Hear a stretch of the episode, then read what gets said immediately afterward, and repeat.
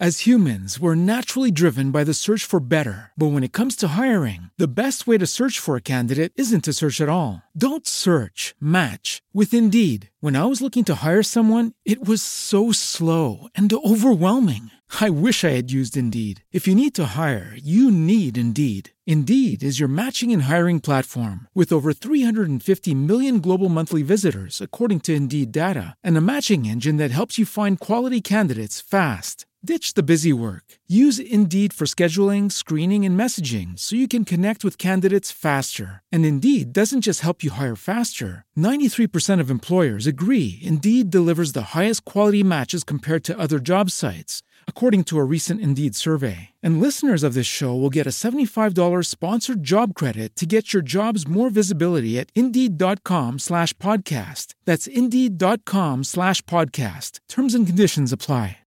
With Lucky Land slots, you can get lucky just about anywhere. Dearly beloved, we are gathered here today to... Has anyone seen the bride and groom? Sorry, sorry, we're here. We were getting lucky in the limo and we lost track of time. No, Lucky Land Casino, with cash prizes that add up quicker than a guest registry. In that case, I pronounce you lucky. Play for free at LuckyLandSlots.com. Daily bonuses are waiting. No purchase necessary. Void where prohibited by law. 18 plus. Terms and conditions apply. See website for details. VRN presenta Border Nights, la notte ai confini.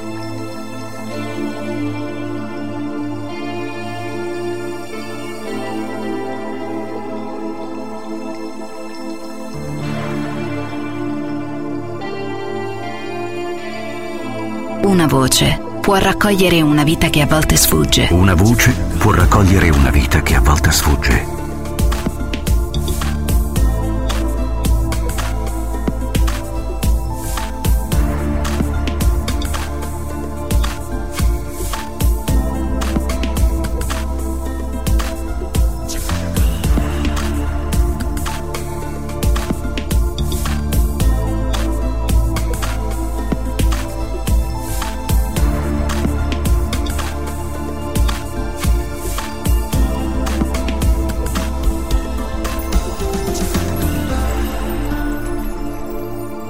Border Nights, la notte ai confini, la notte ai confini, la notte ai confini.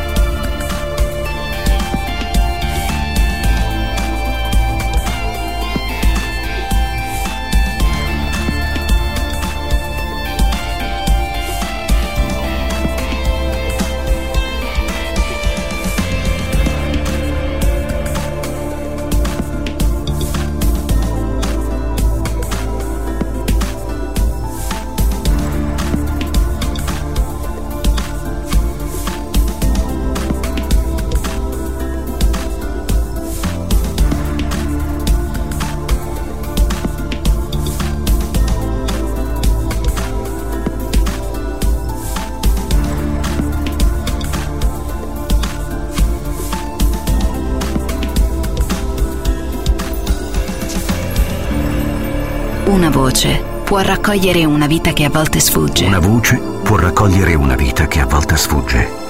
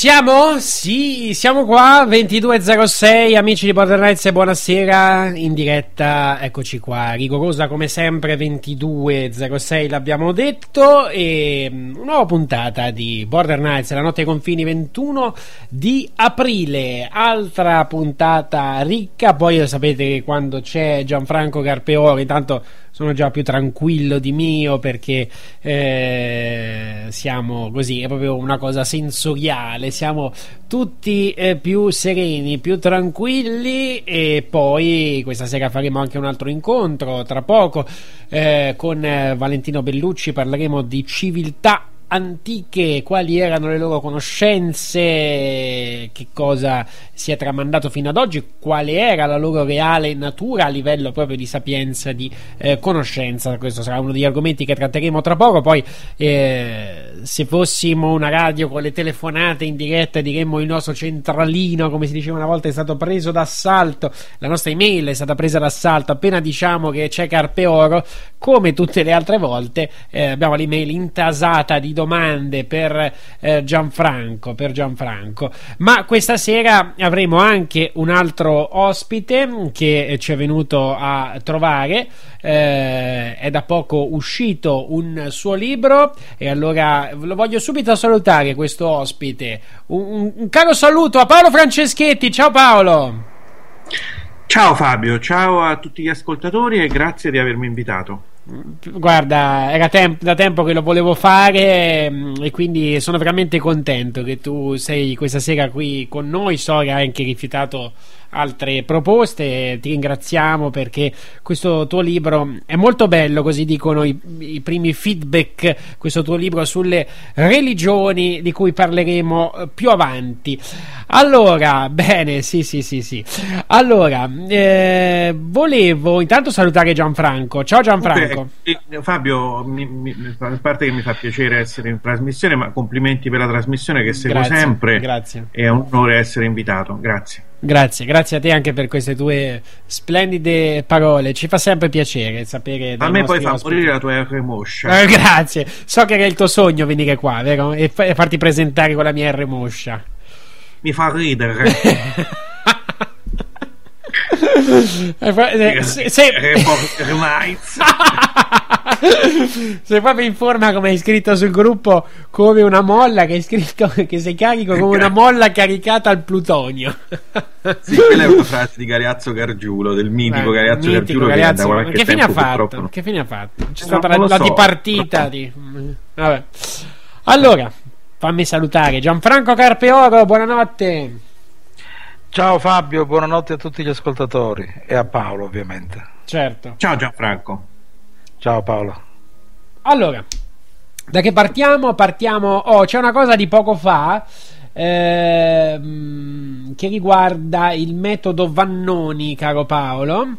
Eh, la notizia è questa: eh, eh, Stamina legittimi i sequestri a Brescia. La Cassazione ha respinto i ricorsi presentati contro il sequestro disposto dall'autorità giudiziaria di Torino di cellule e attrezzature per l'applicazione della metodica Stamina agli eh, ospedali civili di Brescia.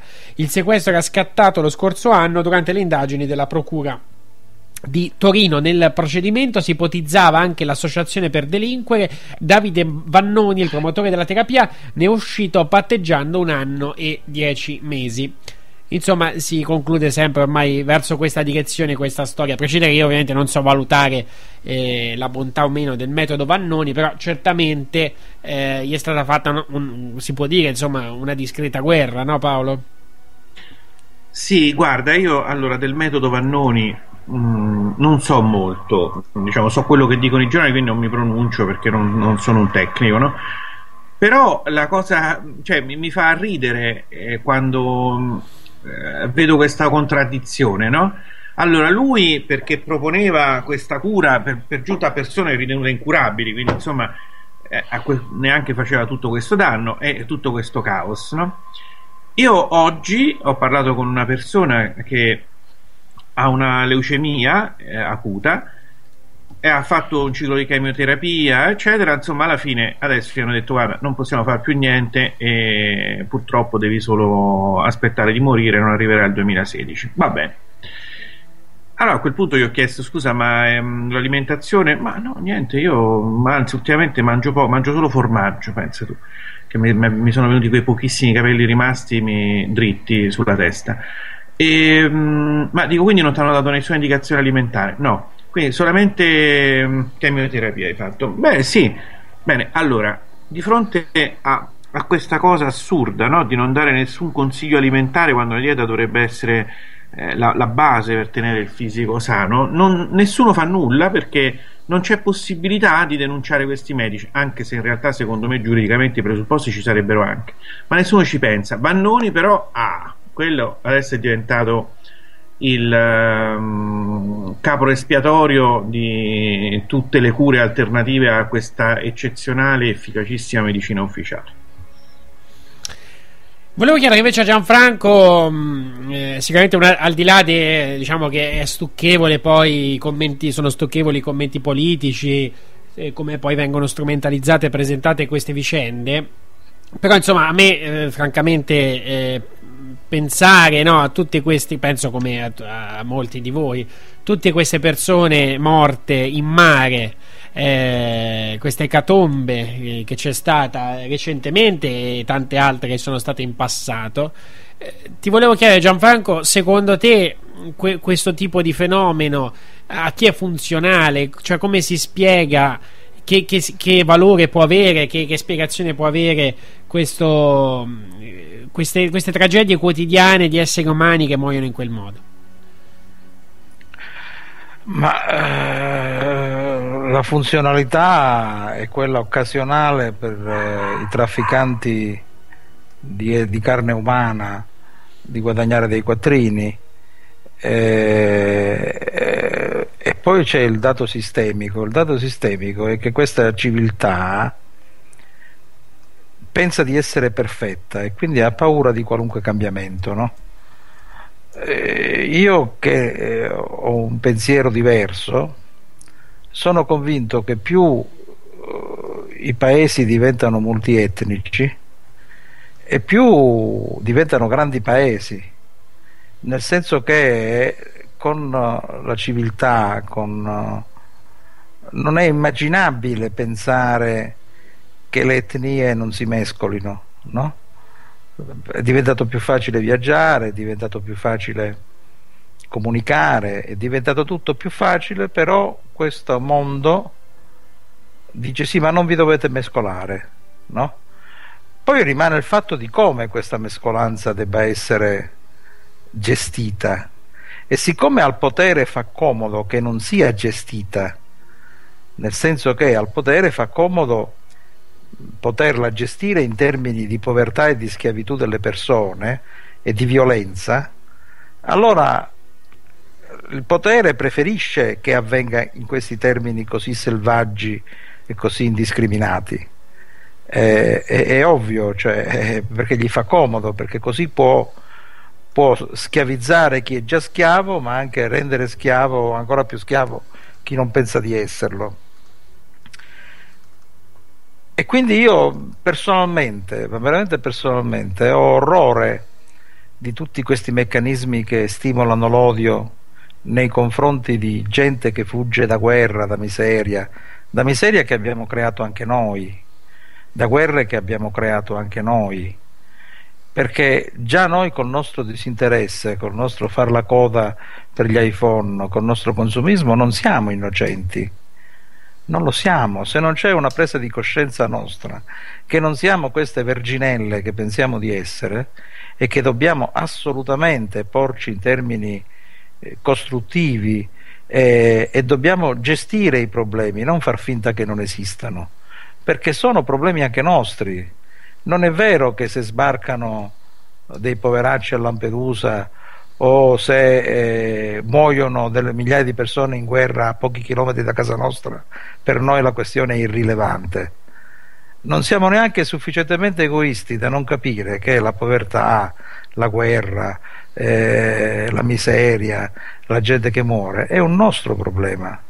Non, non è vero che non è il nostro problema, è un falso che il potere ci spinge a uh, sponsorizzare allo scopo di schiaviggiarci meglio, no? Cioè noi maggiormente siamo schiavi, maggiormente invece di gestire noi i problemi, intervenire, eh, assumerci delle responsabilità, ce ne siamo portati a, a, a fregarcene. E più ce ne freghiamo, più poi ci cadono addosso. E più ci cadono addosso, più non ci accorgiamo che chi lucra, chi approfitta, chi guadagna da tutto questo non siamo noi non siamo mai noi. Quindi sostanzialmente? Il potere crea la povertà, crea dei paesi, li tiene nell'oscurantismo e nella ignoranza, eh, eh, crea le condizioni per le quali poi questi paesi diventano, eh, vanno sull'orlo della follia.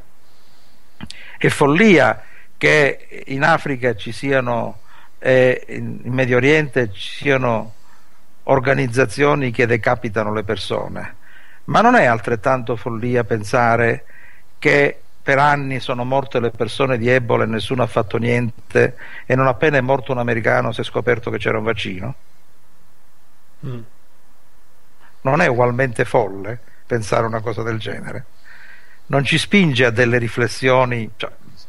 E quindi se i violenti attecchiscono facilmente in zone dove l'Occidente ha commesso degli errori drammatici, come facciamo a meravigliarcene? Come facciamo a essere meravigliati? Come posso io essere meravigliato se ci odiano in un posto dove i figli morivano di Ebola e nessuno se ne curava e appena è morto un americano sono saltate fuori le ricerche, le cure e tutto quant'altro?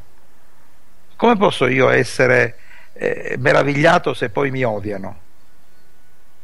Eh, eh, perché il problema non è chi li istruisce, il problema è che la gente poi aderisce perché è portata dall'odio, dalla miseria, dallo sfruttamento che noi ne abbiamo fatto.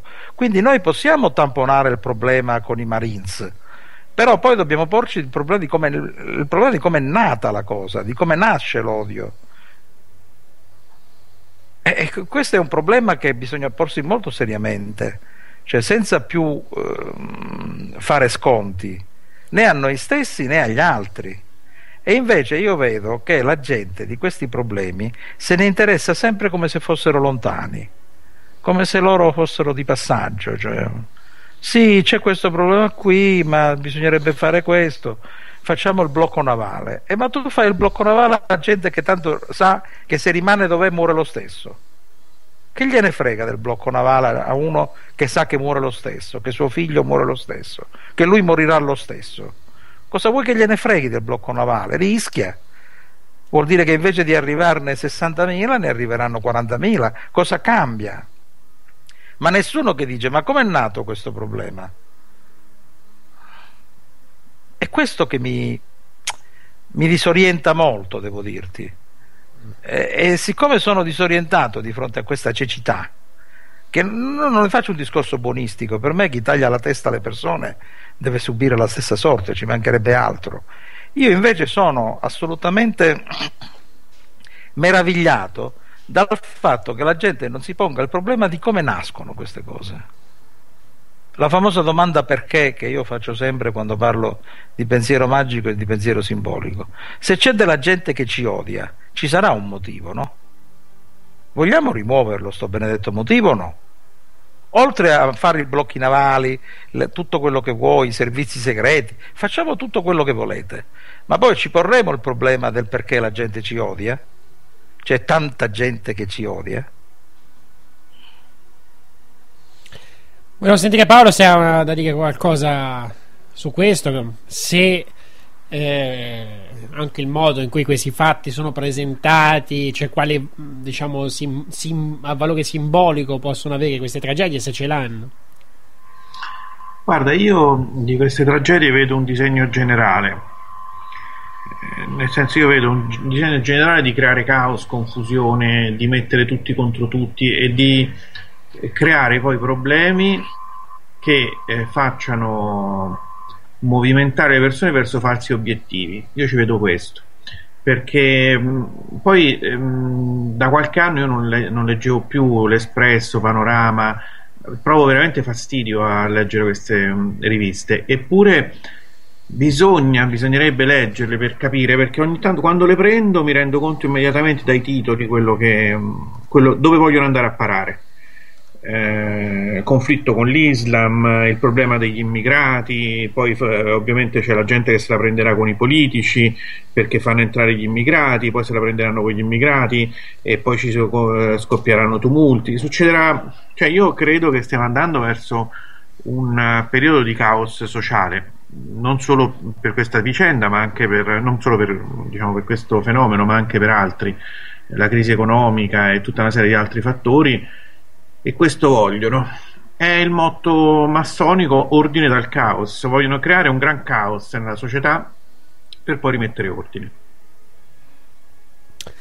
Allora, tra poco eh, faremo questo eh, collegamento con eh, l'ospite che abbiamo annunciato prima, parleremo dunque di eh, civiltà antiche, di quello che potrebbe essere il loro patrimonio a livello di sapienza e di conoscenza e poi dopo andremo avanti, le tantissime domande che continuano ad arrivare a eh, Border Nights e chiocciola webradionetwork.eu eh, sono molte per Gianfranco, altre sono per eh, Paolo, quindi toccheremo tantissimi argomenti. Allora, tutto questo ovviamente tra poco, rimanete qua, sono le 22 e 22.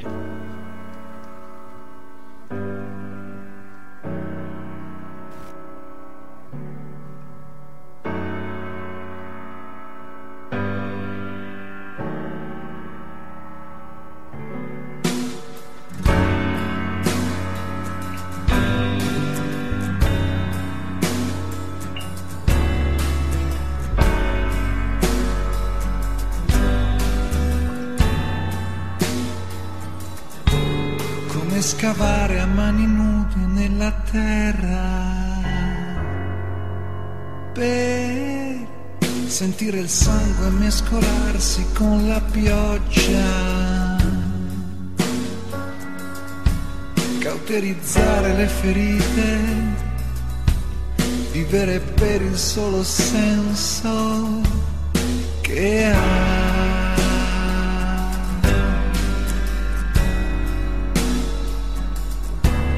Come nuotare in un oceano congelato per sentire il cuore che ti esplode dentro il petto. As humans, we're naturally driven by the search for better. But when it comes to hiring, the best way to search for a candidate isn't to search at all. Don't search, match with Indeed. When I was looking to hire someone, it was so slow and overwhelming. I wish I had used Indeed. If you need to hire, you need Indeed. Indeed is your matching and hiring platform with over 350 million global monthly visitors, according to Indeed data, and a matching engine that helps you find quality candidates fast. Ditch the busy work. Use Indeed for scheduling, screening, and messaging so you can connect with candidates faster. And Indeed doesn't just help you hire faster. 93% of employers agree Indeed delivers the highest quality matches compared to other job sites, according to a recent Indeed survey. And listeners of this show will get a $75 sponsored job credit to get your jobs more visibility at Indeed.com slash podcast. That's Indeed.com slash podcast. Terms and conditions apply. With the Lucky Land slots, you can get lucky just about anywhere. This is your captain speaking. Uh, we've got clear runway and the weather's fine, but we're just going to circle up here a while and uh, get lucky. No, no, nothing like that. It's just these cash prizes add up quick. So I suggest you sit back, keep your tray table upright, and start getting lucky. Play for free at LuckyLandSlots.com. Are you feeling lucky? No purchase necessary. Void where prohibited by law. 18 plus terms and conditions apply. See website for details. Vivere per immaginare, per percepire il solo senso che ha. Ma io lascio che le cose passino e mi sfiorino perché non sono ancora in grado di comprenderle. Io lascio che le cose passino e mi sfiorino perché non sono ancora in grado di comprenderle. Io lascio che le cose passino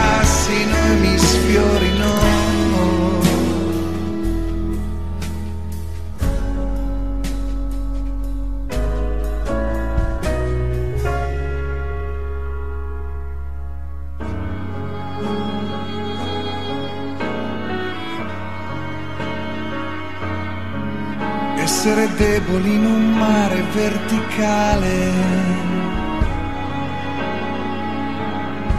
Sentire quanto i rischi possano aumentare. E odiare per sentirsi vivi, per percepire il solo senso che ha.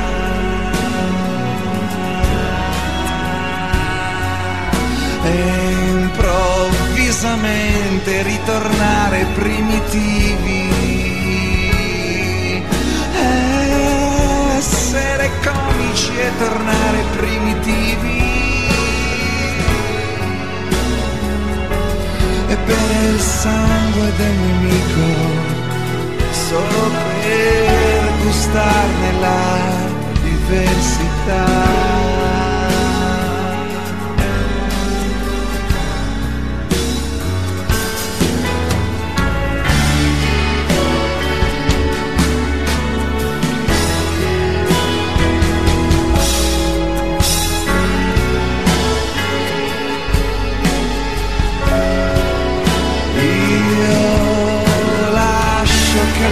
Le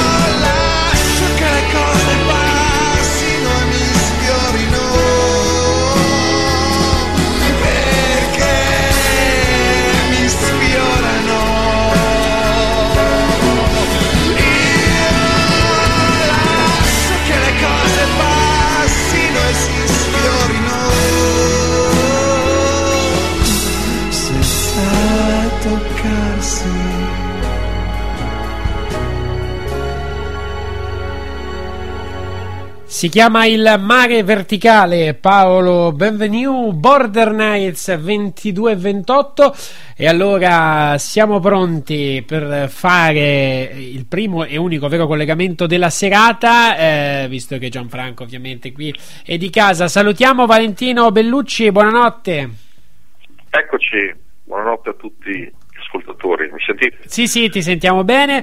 Eh, grazie, grazie di Grazie essere con noi. Tra l'altro, eh, mi ha fatto piacere quando tu ci hai scritto, e, e perché questo è un tema che magari non abbiamo toccato Mm. così, eh, diciamo, dal, dal profondo direttamente. Tu te ne interessi da sempre, si può dire. Ma io in un certo senso sì, cioè in realtà ho sempre avuto questo desiderio di approfondire la cultura orientale, però in modo approfondito da una decina d'anni, soprattutto con degli studi, studi specifici eh, dall'università in poi, poi anche approfondendo la conoscenza del sanscrito, che è la lingua diciamo di questi testi, di questa cultura.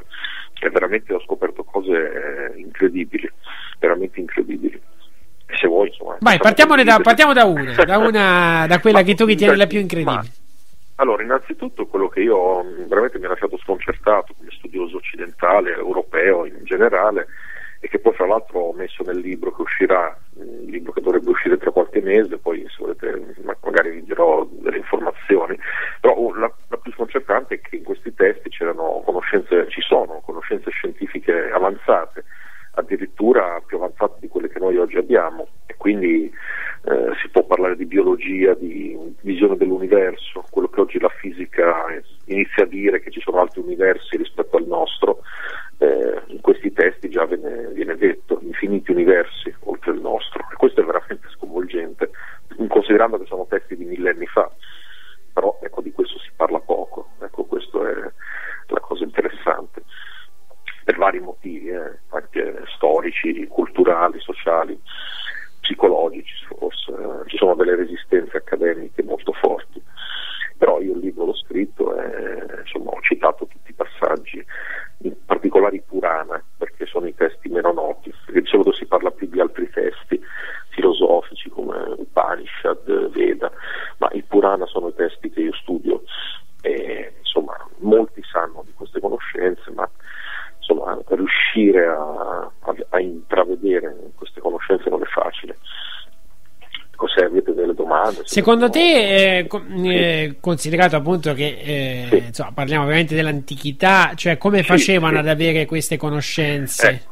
Infatti, la prima- eh, giustamente uno si chiede spesso, no, anche quando io in delle conferenze dico queste cose, molti dicono come è possibile, qual è la spiegazione? Non è facile, perché questi Purana che contengono questa conoscenza, in realtà sono testi enciclopedici, cioè a dire che insomma sono dei testi che queste civiltà antichissime tramandano di civiltà in civiltà e quindi contengono trattati su tutto e contengono anche storia e raccontano una storia un po' diversa da quella che ci raccontano a scuola, poi io sono un insegnante e fra l'altro molti colleghi che iniziano a soltare dei dubbi su quello che è la preistoria e quindi in realtà la preistoria andrebbe riscritta anche perché questi stessi testi ci dicono che la civiltà non è un qualcosa che è nato di recente, questo è il punto.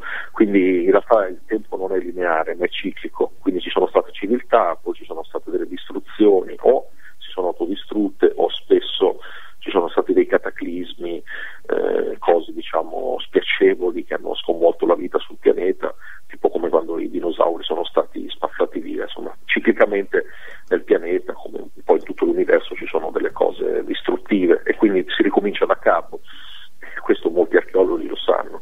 Quindi la storia che insomma, prima l'uomo non c'era e la civiltà è una cosa solo di qualche decina di millenni- millennio fa, non regge. A parte che ci sono anche reperti archeologici che sarebbe interessante eh, esaminare, però in questi testi proprio si racconta una storia diversa e quindi in realtà questa conoscenza deriva da una civiltà precedente molto molto più antica, eh, quindi il discorso diventa di questo tipo.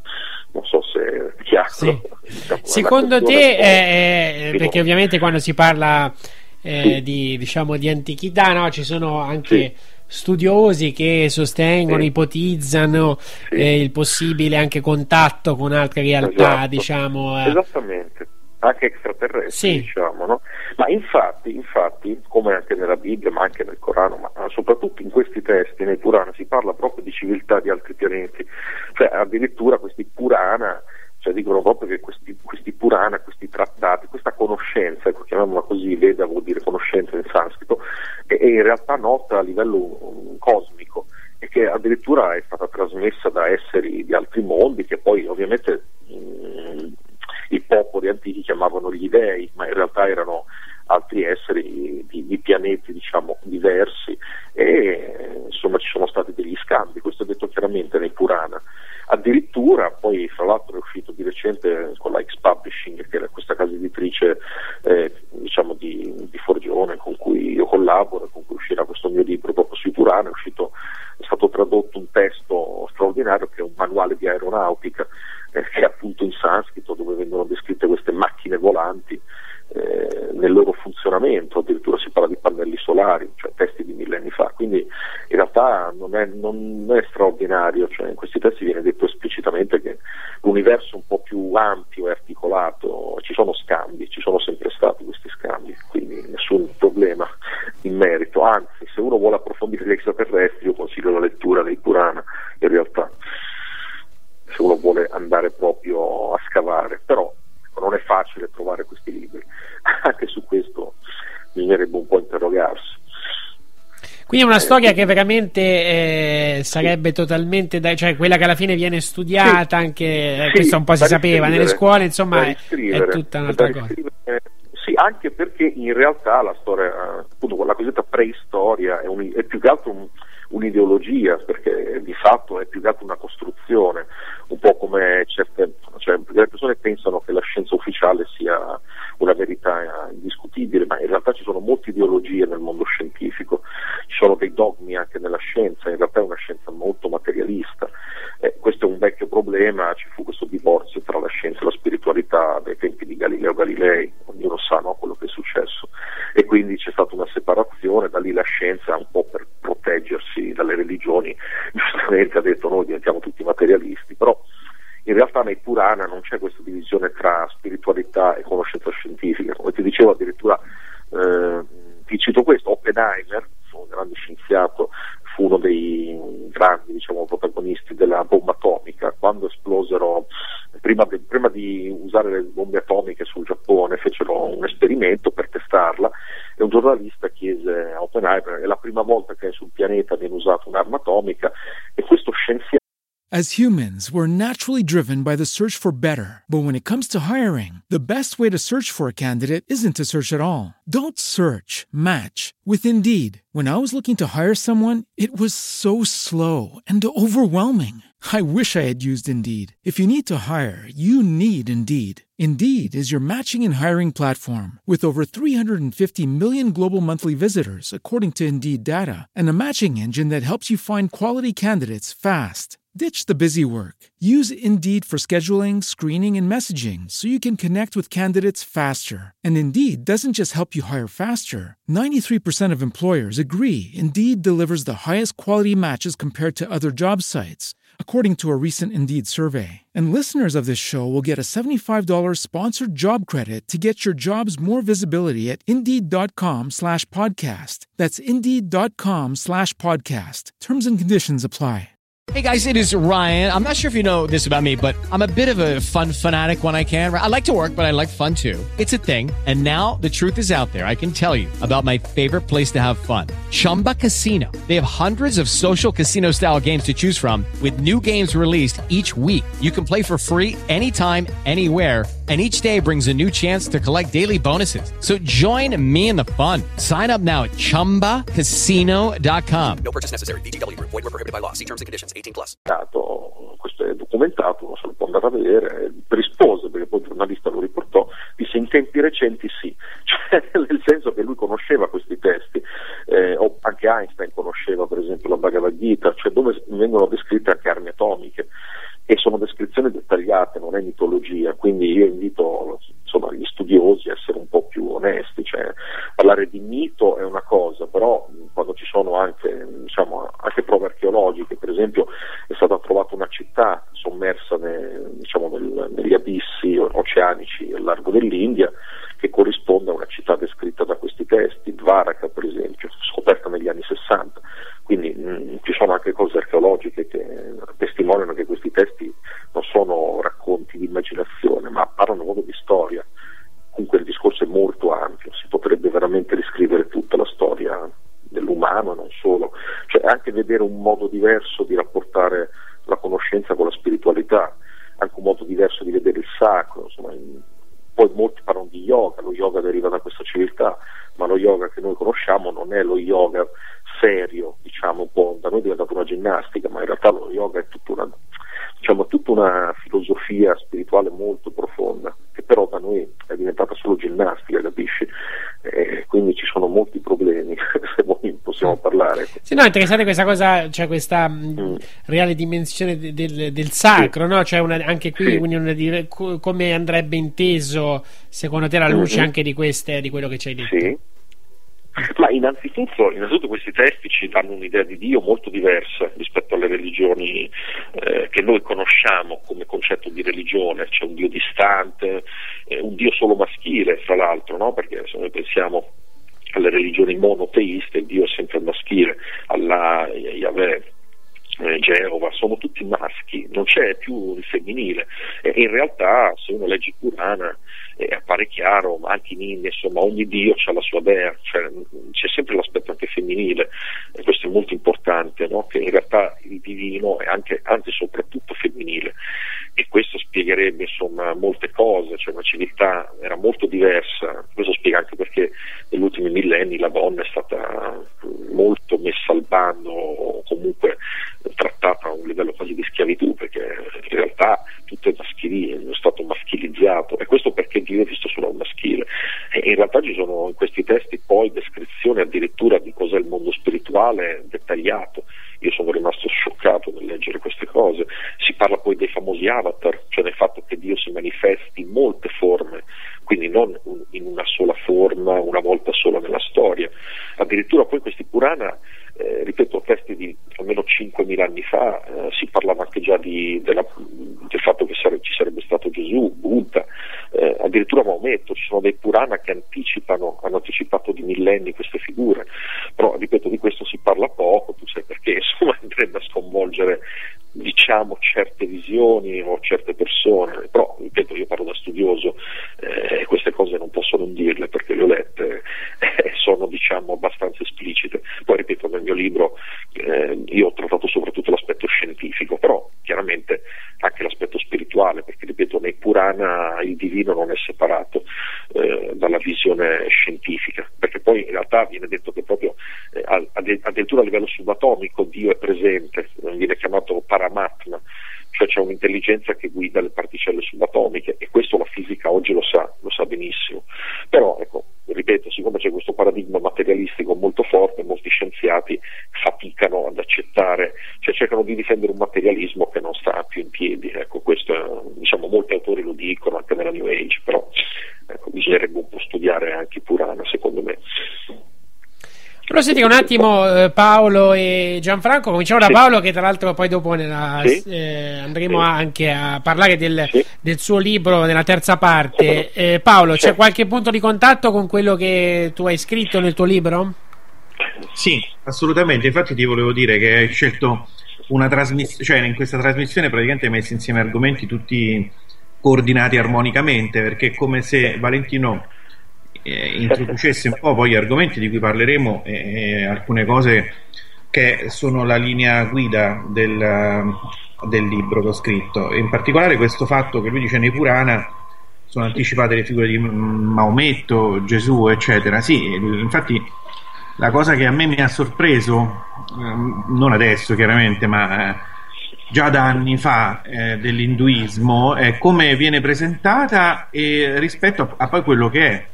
Eh, a parte che poi ho, letto vari libri di religione nel, nel corso, diciamo, de- de- delle edizioni di decenni fa, di alcuni libri di religione che ancora presentano l'induismo come una religione primitiva, rozza, che crede ancora nella teoria della reincarnazione e che adorano addirittura le vacche. Cioè, io tro- trovo scritte cose del genere su libri magari 40-50 anni fa, adesso sono un po' più obiettivi, quando invece la verità è che l'induismo è nella, nel suo nucleo essenziale, almeno mh, secondo me, la, la religione più completa forse, perché ha un concetto di Dio che secondo me è quello più evoluto, da cui poi tutte le altre religioni, dico che hanno preso, perché non hanno preso da lì, ma in alcuni casi sono nate autonomamente, ma mh, con cui ci sono comunque molti punti di contatto. Non è vero che, come si dice, che l'induismo è una religione politeista, è una religione monoteista perché c'è il Brahma che è l'assoluto, che è Dio e che è tutto e permea il tutto, di cui poi le singole divinità sono solo delle manifestazioni. Quindi quando andiamo Vishnu, eh, la dea Kali, eh, eccetera, sono solo manifestazioni visibili di un qualcosa che non si può pronunciare eh, a voce e che non si può eh, percepire se non con l'intuito o con la meditazione. Meditazione che serve poi per arrivare a stadi in cui il divino eh, si, si percepisce. E tutto questo viene in qualche modo presentato invece ai lettori occidentali come se fosse una religione completamente diversa da noi, con un pantheon di dei eh, che invece non ha assolutamente corrispondenza con la realtà. Il loro pantheon di dei è più o meno corrispondente ai nostri santi, ecco, diciamo, se dobbiamo fare un parallelo. E, e ci sono dei concetti che sono assolutamente identici alla religione ebraica, alla religione cristiana, quella di tipo esoterico, diciamo alla sapienza dei Rosa Croce per intenderci e dei sufi. E, e, niente affatto è quello che dicono. C'è un'ignoranza in materia di religione che è veramente spaventosa. Volevo chiedere a Gianfranco cosa ne pensa insomma di, eh, di quello che ci ha detto Valentino ecco, di queste conoscenze che poi scombussolerebbero un po' tutto il quadro anche di come poi la storia ci è stata raccontata ma sai, gli studi, eh, gli studi sulle, versioni, sulle versioni non raccontabili scientificamente della, dell'umanità no, non sono cosa d'oggi. Eh, un Rosacroce che si chiama Edoardo Sciure scrisse un libro che si chiama L'evoluzione cosmica, credo intorno a metà del Novecento, dove andava avanti, visto che era lui la fonte delle informazioni della Blavatsky, nel momento in cui la Blavatsky aveva un po' tradito i Rosa Croce, andava avanti disegnando scenari di questo tipo, avendo, essendosi avvicinato proprio alla cultura eh, dell'antica India, quindi Upanishad Veda e ovviamente anche i Purama. Il tanto vituperato Roberto Pinotti, 15 anni fa, scrisse il primo libro uscito in Italia sui Vimana, dove pubblicò eh, praticamente i testi e commentandoli Pinotti è un ufologo, ovviamente diede una sua spiegazione eh, di chiave preminentemente ufologica, eh, da cui, libro da cui poi il suo ex allievo Baccarini trasse il suo libro dell'anno scorso sempre in chiave ufologica. Quindi in realtà eh, la cosa particolarmente vergognosa di tutto questo non è tanto eh, dire sono delle novità, è dire non sono delle novità ma non se ne parla. Cioè questa è la chiave drammatica.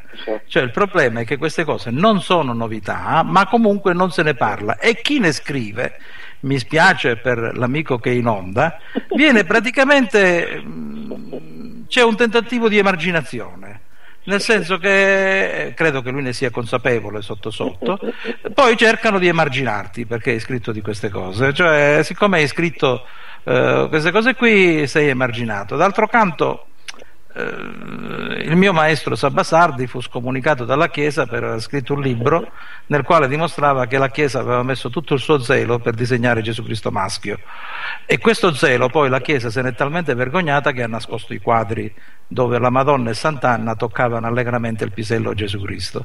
Quindi voglio dire, noi purtroppo siamo vittima di una uh, macchinazione secolare ispirata non da una religione, ma da un potere che si è impadronito di una religione.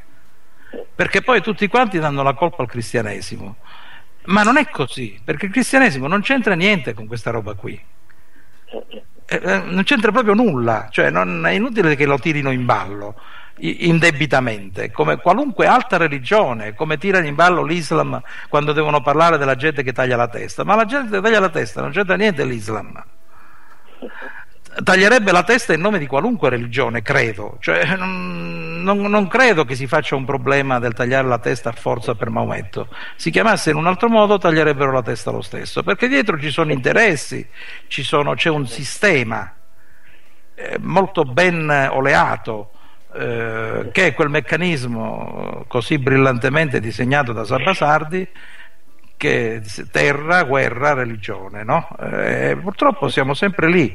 Nel momento in cui noi ci siamo fatti imprigionare dal meccanismo del potere, abbiamo anche accettato che ci venisse nascosta la verità. Il potere, io andando avanti sul meccanismo di Sabasardi, dicevo che bisogna identificare i cinque meccanismi del potere, che sono astrazione, estrazione, ostruzione, istruzione, distruzione. I cinque meccanismi del potere che consentono eh, al pensiero magico di imprigionarci, perché anche gli scienziati sono prigionieri del pensiero magico e non ragionano più in termini di pensiero simbolico, i cinque meccanismi sono sempre quelli, funzionano sempre nello stesso modo e noi non ce ne sappiamo difendere, non c'è niente da fare. Cerchiamo di difenderci, ma non ci riusciamo. Valentino.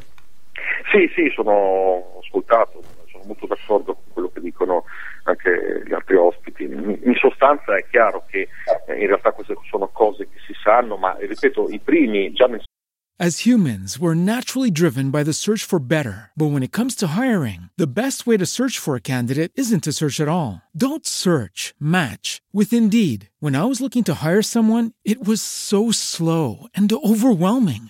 I wish I had used Indeed. If you need to hire, you need Indeed. Indeed is your matching and hiring platform with over 350 million global monthly visitors, according to Indeed data, and a matching engine that helps you find quality candidates fast. Ditch the busy work. Use Indeed for scheduling, screening, and messaging so you can connect with candidates faster. And Indeed doesn't just help you hire faster. 93% of employers agree Indeed delivers the highest quality matches compared to other job sites, according to a recent Indeed survey. And listeners of this show will get a $75 sponsored job credit to get your jobs more visibility at Indeed.com slash podcast. That's Indeed.com slash podcast. Terms and conditions apply.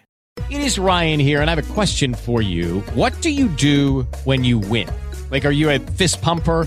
A woohooer, a hand clapper, a high fiver. I kind of like the high five, but if you want to hone in on those winning moves, check out Chumba Casino. At ChumbaCasino.com, choose from hundreds of social casino style games for your chance to redeem serious cash prizes. There are new game releases weekly, plus free daily bonuses. So don't wait. Start having the most fun ever at ChumbaCasino.com. No purchase necessary. BGW. Void were prohibited by law. See terms and conditions. 18 plus. 700 inglesi che iniziarono a tradurre questi testi ne erano ben consapevoli. Jones, che fu uno dei primi traduttori, in una lettera dice eh, fu, ripeto, un grandissimo sanskritista e fu lui a tradurre i primi testi in inglese, disse noi dobbiamo nascondere queste cose perché stravolgerebbero completamente l'idea di superiorità di noi europei, non potremmo più fare i colonizzatori, questa cosa va avanti da secoli, lo sappiamo, però oggi abbiamo dei metodi di divulgazione che ormai dovrebbero far saltare il sistema, ripeto anche Shure ed altri nell'Ottocento, nel Novecento non avevano gli strumenti che abbiamo noi oggi,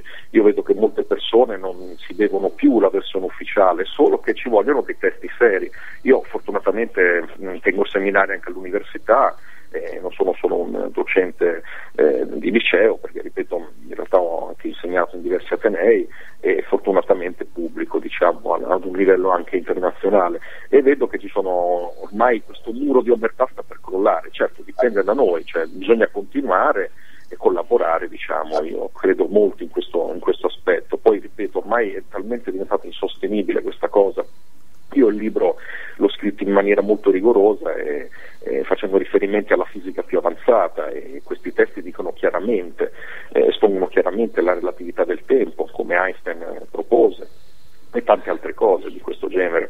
E, e, e sottolineo molto l'importanza che ha detto anche eh, altre persone giustamente eh, sull'induismo che poi in realtà mh, è un termine che questo coniato dagli inglesi perché se tu vai in India non, questa è una cosa che gli inglesi hanno, hanno denominato queste, diciamo, queste culture perché in realtà ci sono molte correnti che provengono vengono dai Veda, diciamo ci sono gli Shivaiti, Vishnuiti, c'è questo Brahman che è l'energia assoluta e infinita, eterna che pervade tutto e poi ci sono anche le varie scuole di filosofia, quelle che diciamo si concentrano più sull'aspetto eh, energetico de- di Dio e quelle che poi vedono che c'è anche una personalità, perché poi ci sono diverse scuole, ci sono quelli che parlano di Bhagavan, appunto un monoteismo multiforme, cioè c'è una persona che ha infiniti aspetti, però sono tutti aspetti trascendenti, diciamo, sono personalità meravigliose, cioè non c'è, ecco, non c'è il Dio giudice, questo è importante, ci tengo molto a sottolinearlo, perché questa è appunto, come diceva anche l'altro ospite, un'invenzione fatta da altri. Gesù chiamava il padre Abba,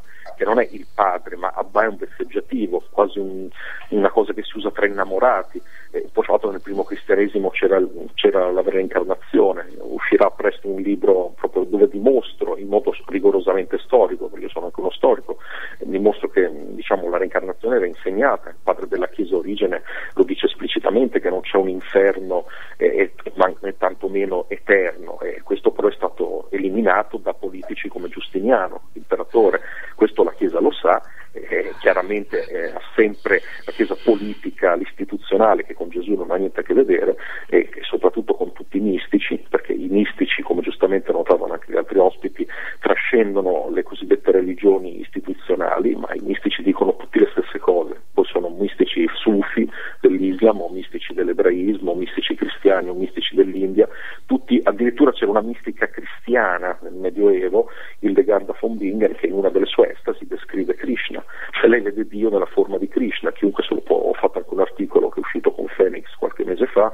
dove lei proprio c'è un manoscritto medievale dove si vede ho visto un uomo con la pelle blu, cioè, questa cosa è sconvolgente, però ovviamente, ripeto, va divulgata, io ringrazio intanto trasmissioni così e non siete i soli che, po- che possono diciamo, rompere certe, certi schematismi, io penso che sia il momento, penso che sia il momento maturo, almeno me lo auguro. Ce l'auguriamo. Valentino, volevo chiederti se eh, a livello di, eh, della nostra attuale civiltà, cioè se lo studio di queste Sì. antiche civiltà ci Sì. dice qualcosa di, su quale potrebbe essere il destino della nostra civiltà. Ecco, questa è una bellissima domanda perché io ne volevo parlare, cioè, visto che il tempo è ciclico, e questo tutte le culture, quelle autentiche, non quelle diciamo fittizie create da sistemi di potere, ci dicono che appunto noi ci troviamo in un'era ben precisa di questo ciclo che viene chiamata Kali Yuga. Kali Yuga ha avuto inizio 5.000 anni fa ed è proprio da 5.000 anni che l'umanità è immersa in strutture autodistruttive, guerre assurde, prese di potere eh, sempre più barbare e questo Kali Yuga è appena iniziato, in realtà 5.000 anni sono poco in questi cicli, però non è una visione disperante in realtà, perché il Kali Yuga pur essendo nei vari cicli di ere il peggiore dal punto di vista materiale, perché sono legge Vesti Purana, eh, nel Kali Yuga diciamo, succedono le cose peggiori, disastri ambientali, i politici sono tutti corrotti, se uno legge per esempio lo Srimad Bhagavatam che io consiglio di andarsi a trovare perché in italiano comunque questi testi sono tradotti, eh, un testo di millenni fa dice i politici saranno tutti ladri, questo è un testo di 5.000 anni fa ma è anche più dettagliato, però c'è una speranza, cioè la, mh, la fortuna del Kali Yuga, di essere in questo Kali Yuga, è che si può accedere più facilmente alla spiritualità, eh, in particolare con uno yoga che io ho scoperto che è più facile di quello mistico, di quello che richiede ore e ore di meditazione, col pranayama, tecniche molto difficili, che è lo yoga della Bhakti. Io ho trattato un piccolo saggio che è uscito qualche anno fa con la Xenia, che si chiama lo yoga devozionale, e lì insomma è molto più accessibile con dei mantra molto molto piacevoli anche da cantare, un risveglio interiore e quindi in realtà è vero che ci troviamo nel ciclo peggiore materialmente, ma spiritualmente siamo molto eh, avvantaggiati per chi vuole questo percorso, perché poi ci sono anche le persone che eh, riscatta il libero arbitrio, ogni anima in base alle- ai cicli che ha vissuto eh, deciderà se utilizzare questo vantaggio o meno. Ecco questo, mi sento di, di dire. Hai citato i, ma- i mantra, che cosa rappresentano? Ma il mantra è uno strumento potentissimo, mm, anche qui per esempio in America hanno fatto degli studi anche di psicoterapia, ci sono dei mantra, cioè dei suoni ripetuti in sanscrito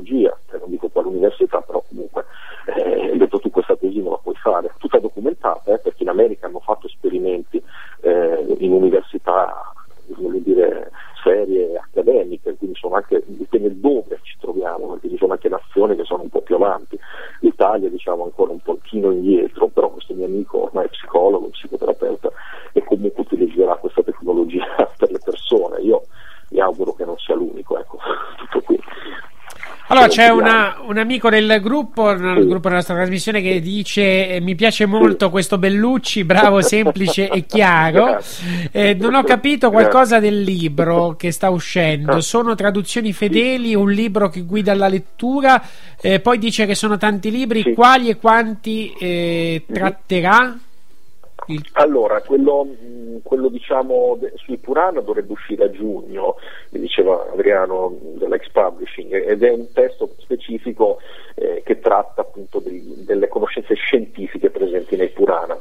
Quindi sono basato su alcune traduzioni eh, già presenti in italiano, alcuni Purana sono andato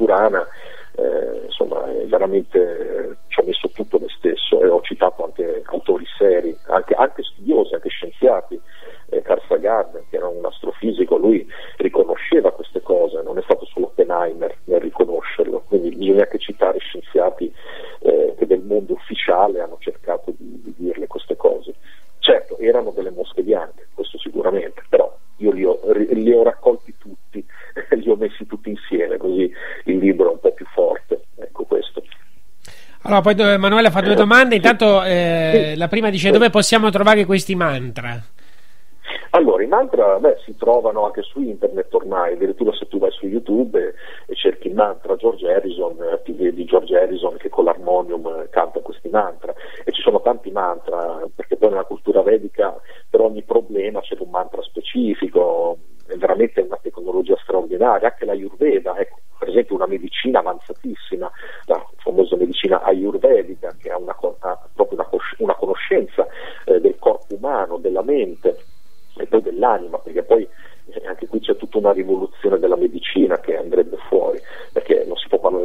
salute partendo solo dal corpo e dalla biochimica, ma il medico ayurvedico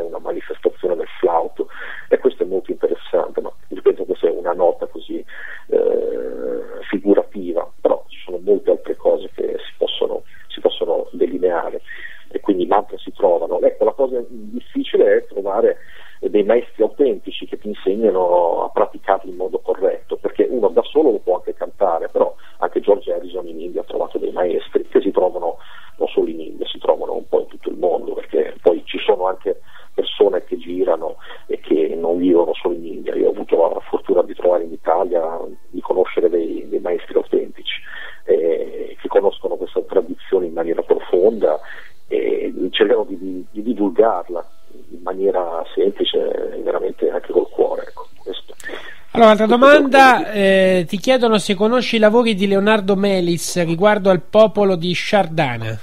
O Shardana. Mm, questo l'ho sentito così nominare, ma non ho mai approfondito nel dettaglio. Interessante, però non, non l'ho mai approfondito in maniera eh, diciamo specifica. Questo no. Ok, poi c'è un'altra domanda mh, che ci è arrivata oggi. Eh, cosa ne pensi della leggenda di Tanjore, non so come si legge, nel sud dello stato indiano del Tamil Nadu, l'antica biblioteca Mahal Saravasti custodisce il tesoro più ricercato e nello stesso tempo più temuto della terra. Il nostro destino è tutto scritto su delle foglie di palma essiccate in un'antichissima lingua, il sanscrito, e sembra che racchiudano la vita passata, presente e futura di tutti coloro che sono destinati a giungere in quel luogo per conoscere cosa gli riserverà il futuro. Beh, questa domanda è interessante perché intanto mi dà, la possibilità di dire che il sanscrito è considerato innanzitutto la lingua perfetta, questo lo, lo sapeva già Jones che era stato uno dei primi traduttori, sanscrito è considerata una lingua veramente incredibile, infatti non a caso chiamata la lingua degli dei e in realtà del sanscrito abbiamo diciamo così tracce non solo in India ma in tutto il pianeta, ci sono addirittura sono state trovate delle tavolette anche in Sud America, anche nell'isola di Pasqua di proto-sanscrito, quindi in realtà era la lingua globale, quella che si parlava un po' in tutto il pianeta, ecco questa civiltà globale è esistita anche se ripeto la storia ufficiale ancora non vuole riconoscerlo, ma ripeto, mh, ormai questa cosa eh, non potrà più essere eh, diciamo, negata a lungo. E quindi questa, questa domanda è molto interessante perché effettivamente mh, è possibile, poi ripeto, ci sono vari supporti, perché poi anche questo- questa cosa di scrivere è recente, perché per millenni la, la conoscenza veniva trasmessa oralmente, la scrittura è recente, eh, era proprio una tendenza del Kali Yuga, perché prima i maestri, dis- i discepoli, eh, ma- diciamo così, ritenevano eh, con la memoria tutti questi testi, cioè in realtà erano appunto tutti mantra, perché poi tutti questi testi, Purana, Veda, sono tutti mantra, sono tutti versi in sanscrito, migliaia che questi memorizzavano, quindi anche delle capacità mnemoniche straordinarie, che poi l'umanità, diciamo così, perdendo queste facoltà, nel Kali Yuga si arriva alla scrittura, questo anche Platone lo dice, una volta persa la capacità orale, la scrittura è l'unico modo per continuare a mantenere un po' di questa memoria, perché non riusciamo più, diciamo è un po' un handicap la scrittura, cioè dimostra che abbiamo perso la memoria, quindi ecco questo è quello che mi sento di rispondere. Poi per quanto riguarda anche il predire futuro o sapere il destino, anche qui l'astrologia, altra scienza ancestrale, poi quella vedica e karmica, perché è un po' diversa dall'astrologia nostrana, che si concentra su una vita, ma in realtà nella, nella civiltà medica, nei Purana si dice che quando una persona nasceva c'era tutto un calcolo straordinario dove si vedeva quell'anima da dove veniva e cosa veniva a fare in questa vita, quindi c'era una conoscenza incredibile che non ti faceva nemmeno perdere tempo, cioè tu crescevi già e sapevi qual era, quali erano le tue doti e venivi aiutato per svilupparle, quindi veramente l'astrologia karmica è qualcosa di incredibile, veramente straordinario e non è facile trovarla in giro. Tu hai scritto anche un libro che Cristo era vegetariano? Sì, sì, sì, sì, ho scritto un libro anche qui mh, poco tempo fa, insomma un paio d'anni, sì, Cristo era vegetariano, ma ripeto, anche questo si sa, eh, io mi sono rifatto a studi di Monsignor Canciani, che era un vescovo vissuto diciamo, a Roma qualche anno fa, ma lui queste cose le diceva già negli anni Ottanta con documenti, ci sono documenti che la Chiesa conosce perfettamente, solo che si è fatta una bella operazione di, dire, di insabbiamento, però questo libro sta andando parecchio, sta andando bene, è già la terza edizione, io cito padri della Chiesa, eh, cito altri Vangeli, ma soprattutto cito anche eh, teologi che in realtà stanno smascherando questo aspetto. Erasmo da Rotterdam, per esempio, lui scrisse un'epistola nel Cinquecento e Erasmo da Rotterdam stato uno dei più grandi intellettuali del Rinascimento ed era un teologo cristiano cattolico che rifiutò addirittura la nomina cardinale e lui scrisse un'epistola dove disse del peccato del mangiare carne, cioè dove dimostra che mangiare gli animali secondo l'insegnamento originale di Gesù è un peccato. Questa epistola non è tradotta, cioè è in latino ma nessuno l'ha mai tradotta, eh, guarda caso, però io nel mio libro ho citato alcune frasi di questa epistola, quindi invito i lettori anche a, ad acquisire questa conoscenza, anche perché mi pare molto eh, diciamo il periodo storico, visto questo boom di veganesimo, vegetarianismo che sta avvenendo in Italia, fra l'altro mi hanno invitato in diversi festival vegani proprio per parlare di questo libro e, e le cose stanno cambiando, in realtà eh, per esempio c'è l'associazione dei cattolici vegetariani che per esempio qualche anno fa non esisteva, era inconcepibile vent'anni fa un'associazione di questo tipo e adesso insomma stanno facendo veramente un gran lavoro e quindi anche lì Chiesa dovrà, sarà costretta a, a, riconoscere almeno la verità storica, poi i preti non so, faranno loro, io i documenti li ho messi nel mio libro, non sono mie fantasie diciamo, poi fra l'altro addirittura uno come Ratzinger, il Papa diciamo, precedente, in un'omelia è stato onesto, ha detto che Gesù nell'ultima cena non ha mangiato l'agnello,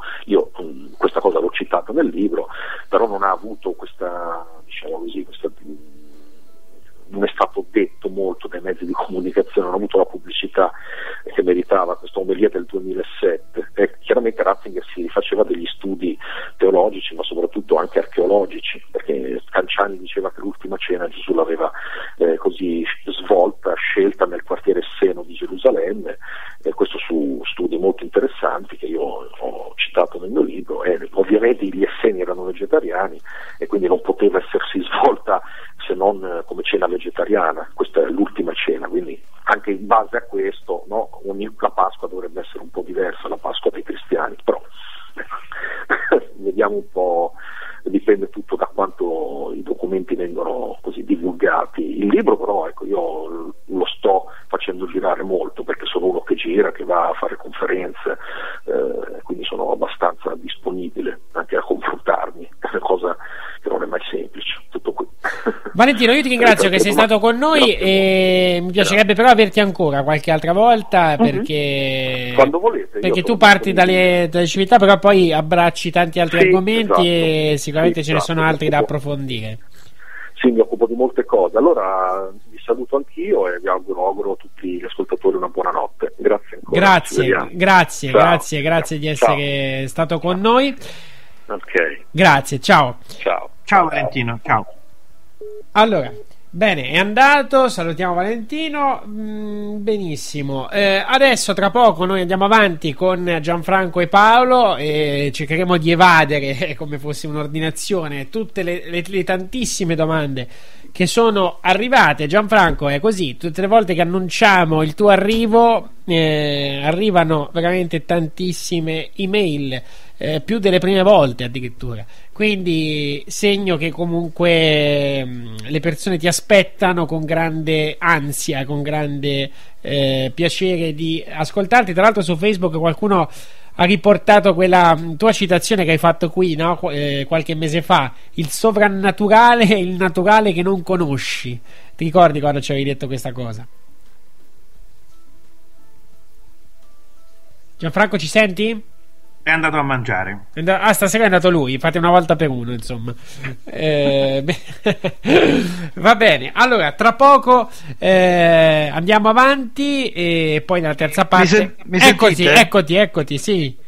Ah, allora avevo erroneamente premuto il tasto del microfono. Bene. Io vi sentivo comunque. Ah, perfetto, perfetto. Allora, sentiamo anche, sentiamo anche il nostro audio, quindi magari dopo sistemiamo Gianfranco questo ritorno. Eh, ci sentiamo tra pochissimo dopo la musica per appunto leggere le vostre domande.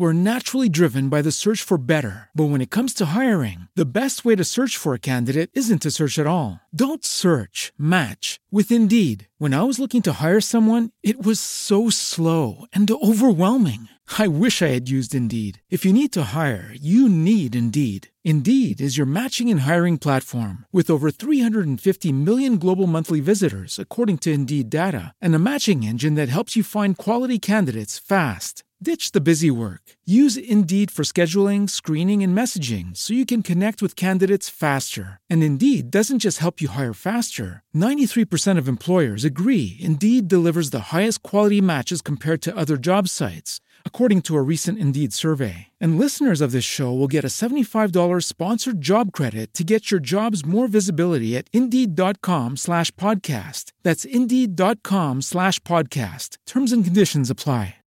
Lucky Land Casino asking people what's the weirdest place you've gotten lucky? Lucky? In line at the deli, I guess? Aha, in my dentist's office. More than once, actually. Do I have to say? Yes, you do. In the car before my kids' PTA meeting. Really? Yes. Excuse me, what's the weirdest place you've gotten lucky? I never win and tell. Well, there you have it. You can get lucky anywhere playing at LuckyLandSlots.com. Play for free right now. Are you feeling lucky? No purchase necessary. Void where prohibited by law. 18 plus. Terms and conditions apply. See website for details.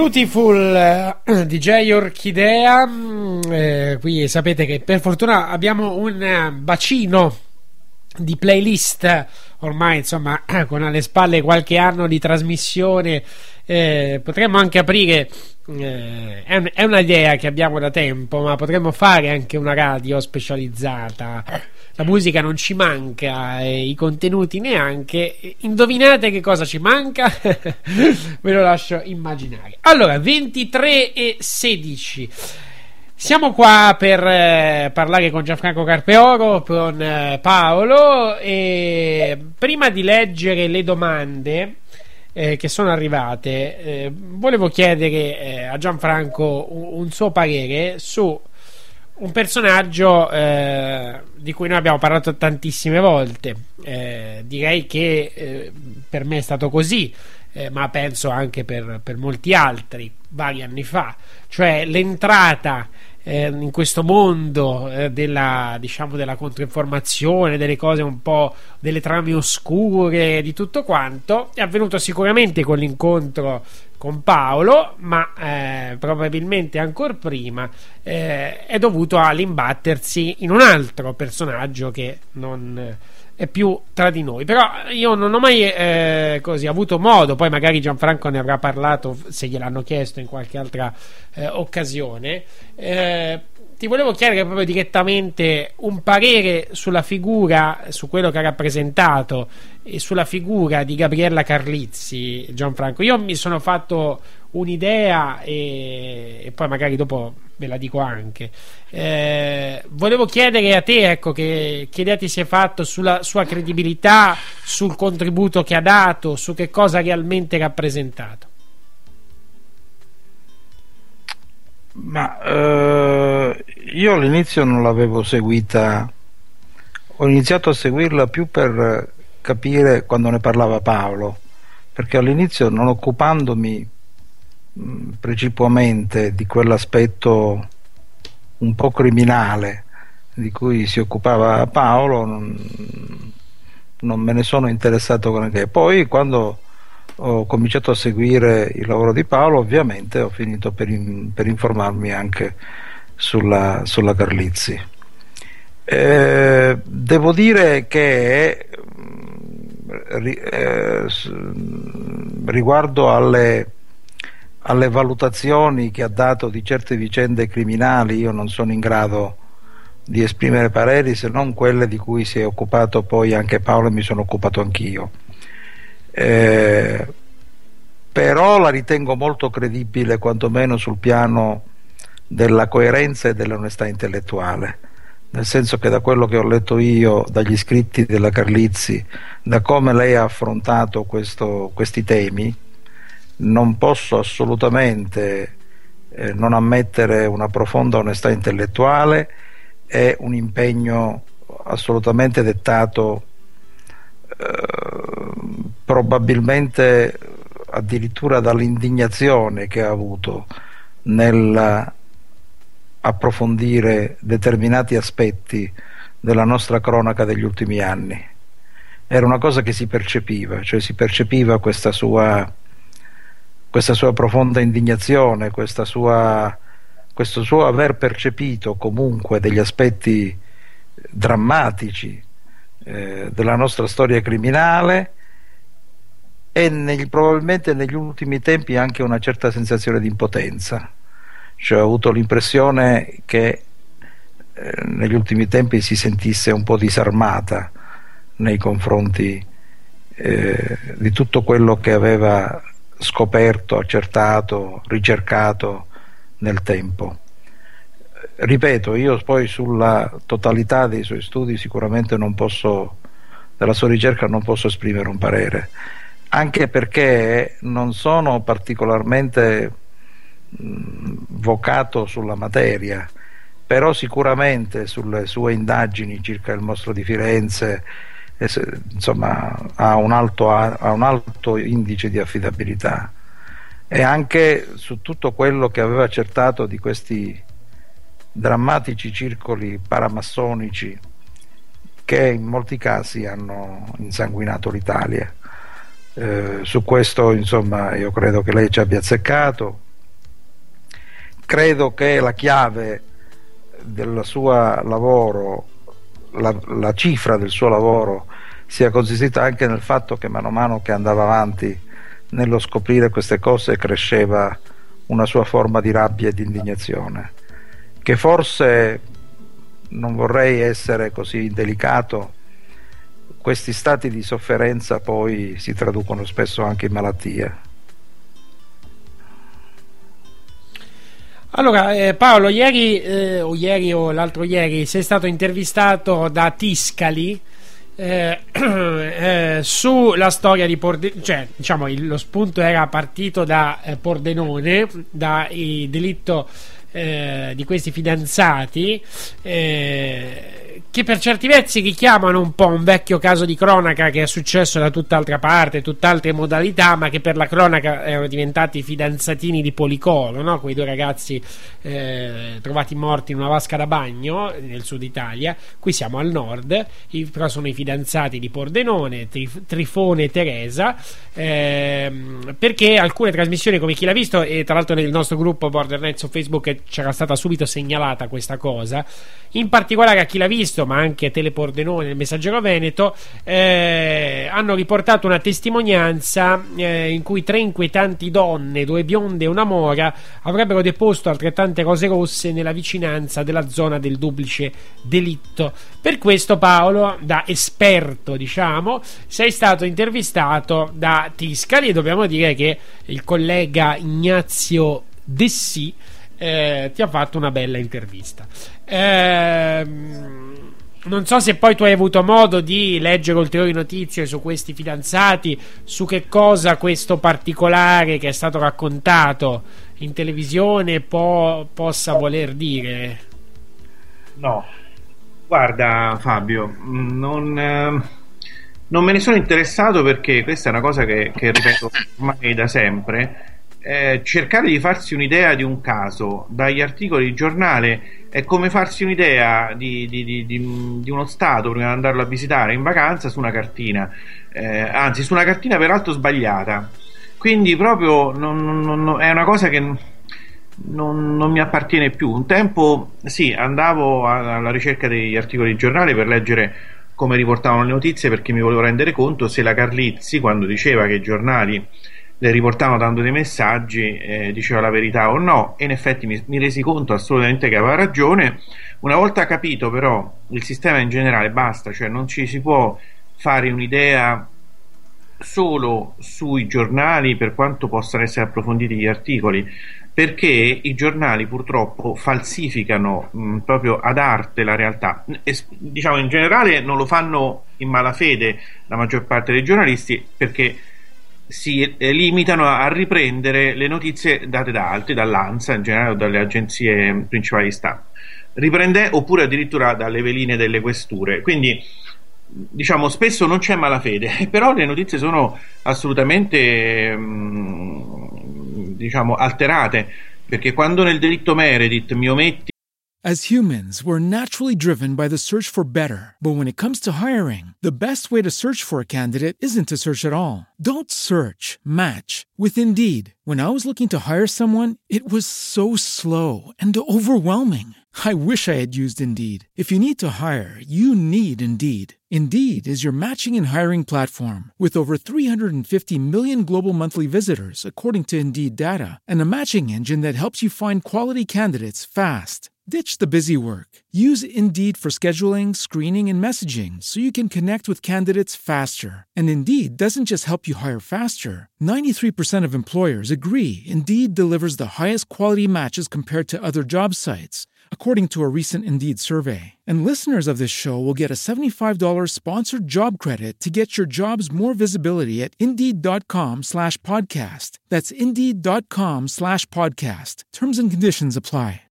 Lucky Land Casino asking people what's the weirdest place you've gotten lucky? Lucky? In line at the deli, I guess? Aha, in my dentist's office.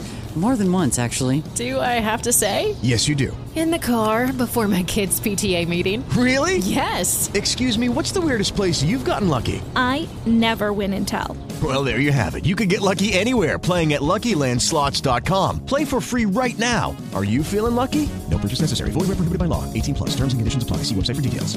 Che il padre di Meredith è un alto funzionario dei servizi segreti inglese, o quando mi ometti nel delitto di Cogne che Stefano Lorenzi era uno dei killer della 1 bianca, beh, mi ometti un particolare fondamentale che assolutamente mh, devia, cioè, farebbe deviare tutta la vicenda verso qualcos'altro, no? E allora, siccome so questo e so che quello che si nasconde è mh, spesso al di là di ogni immaginazione, non mi faccio nessuna idea, ma proprio evito di leggere questi i giornali e in futuro mh, non voglio proprio più occuparmi di queste cose perché non ehm, diciamo ne- nella mia vita queste cose hanno fatto il loro tempo, insomma. Allora, è successo un fatto strano. eh, mentre stavamo parlando di Gabriella Carlizzi, eh, è arrivata un'email eh, da un mittente dove diciamo che c'è un numero di IP. Eh, l'oggetto dell'email è benvenuti alla giusta informazione 2 di Gabriella Pasquali Carlizzi eh, con la data di oggi però e un orario 5 20 e 22 l'email però è datata lunedì cioè ieri sera 23.20 ecco perché infatti mi dava che c'era un nuovo messaggio ma non lo vedevo no? poi sono andato in- a vedere tutta la pagina e diciamo è stato inserito con la data di ieri. Quindi oggetto benvenuti a quello insomma è come se uno si fosse iscritto in questo momento al sito la giusta informazione 2 di Gabriele Pasquale Carlizzi poi lo apri in realtà c'è dentro un messaggio di spam Dear Sir Madam so I am Mr. Zhang insomma siamo in inglese dice insomma siamo dei venditori in Cina ci sono due immagini allegate di ragazze che posano in abbigliamento quindi oh, è un buon tempone Paolo non lo so però è abbastanza particolare no? No, io credo mh, che non sia un buon tempone. Mi sono fatto un'idea, un'idea di queste coincidenze. Ne posso raccontare alcune per far capire di, di che cosa sto parlando. Allora, mi ricordo una volta con eh, una mia amica in polizia, eh, stavamo in- esaminando le foto di un delitto di un tizio che si chiama Bettini, un eh, gioielliere di Firenze. Proprio le foto dei, dei cadaveri, stavamo guardando e la scena del delitto e la stavamo analizzando. Mentre stavamo tu- entrambi al- su Skype ci scambiamo delle informazioni, delle cose, mi chiede l'amicizia su Facebook un certo Matteo Bettini che ho ancora tra gli amici di Facebook con cui delle volte interloquisco, mi tagga nelle cose, eccetera. Di Firenze. Eh, io a quel punto lei dice: Ma questa è una cosa assurda, fa questa mia amica, cioè una- un- evidentemente un messaggio, una, una minaccia. No, io ormai ho imparato che funziona così. Nel senso che funziona in che modo? Quando tu parli di argomenti esoterici, eh, capitano delle coincidenze molto particolari, a volte un po' banalotte come questa della mail, ma che comunque è una coincidenza non da poco, perché quante mail hai ricevuto con benvenuti alla giusta informazione Mai, mai. in questi in que- mai appunto, quindi oggi che parliamo di, di- Gabriella arriva questa mail. Ehm, in quel momento questo Matteo Bettini, qualcu- lei mi ha detto no, ma questo sicuramente è implicato, fa no, no, io gli spiegavo perché non è possibile che uno stia lì, cioè è, è proprio fuori dalla realtà, no? l'idea che uno ti stia spiando in attesa che tu parli di questo delitto e poi come fa a farti chiedere l'amicizia da uno che si chiama Matteo Bettini? No, no, non è possibile questa cosa, perché ci vorrebbe cioè che questo fosse parte di tutto un complotto, ma non, non lo può essere. Sono coincidenze che si verificano quando tu ti occupi di qualcosa di esoterico. Per esempio, chiunque si occupi del mostro di Firenze, ma chiunque se ne occupi in modo proprio, eh, diciamo, eh, importante, viene assalito letteralmente da una serie di coincidenze che spesso lo fanno sbarellare. Ehm, ne- ne- io ne- mia- nel mio percorso sul mostro di Firenze ne potrei raccontare una marea. La prima tra tutte, quando scrissi il primo articolo sul mostro di Firenze, appena misi il punto sull'articolo, il computer mi si spense e, e, eh, cioè anche il riparatore dei computer ha detto ma io una cosa del genere insomma, non, non l'ho mai vista perché era completamente come se fosse completamente morto è riuscito a recuperare i dati quindi è riuscito poi a recuperarmi anche l'articolo. Ma contemporaneamente allo spegnimento del computer c'era tutta la casa eravamo io e Solangio in casa tutta una puzza di zolfo fortissima tra l'altro che veniva da, da, da, dalla porta di casa allora uno dice: Ma com'è possibile questa cosa? Che, ma qualcuno entra nel computer? No, perché tra l'altro in quel momento il computer che sta usando non era collegato a internet.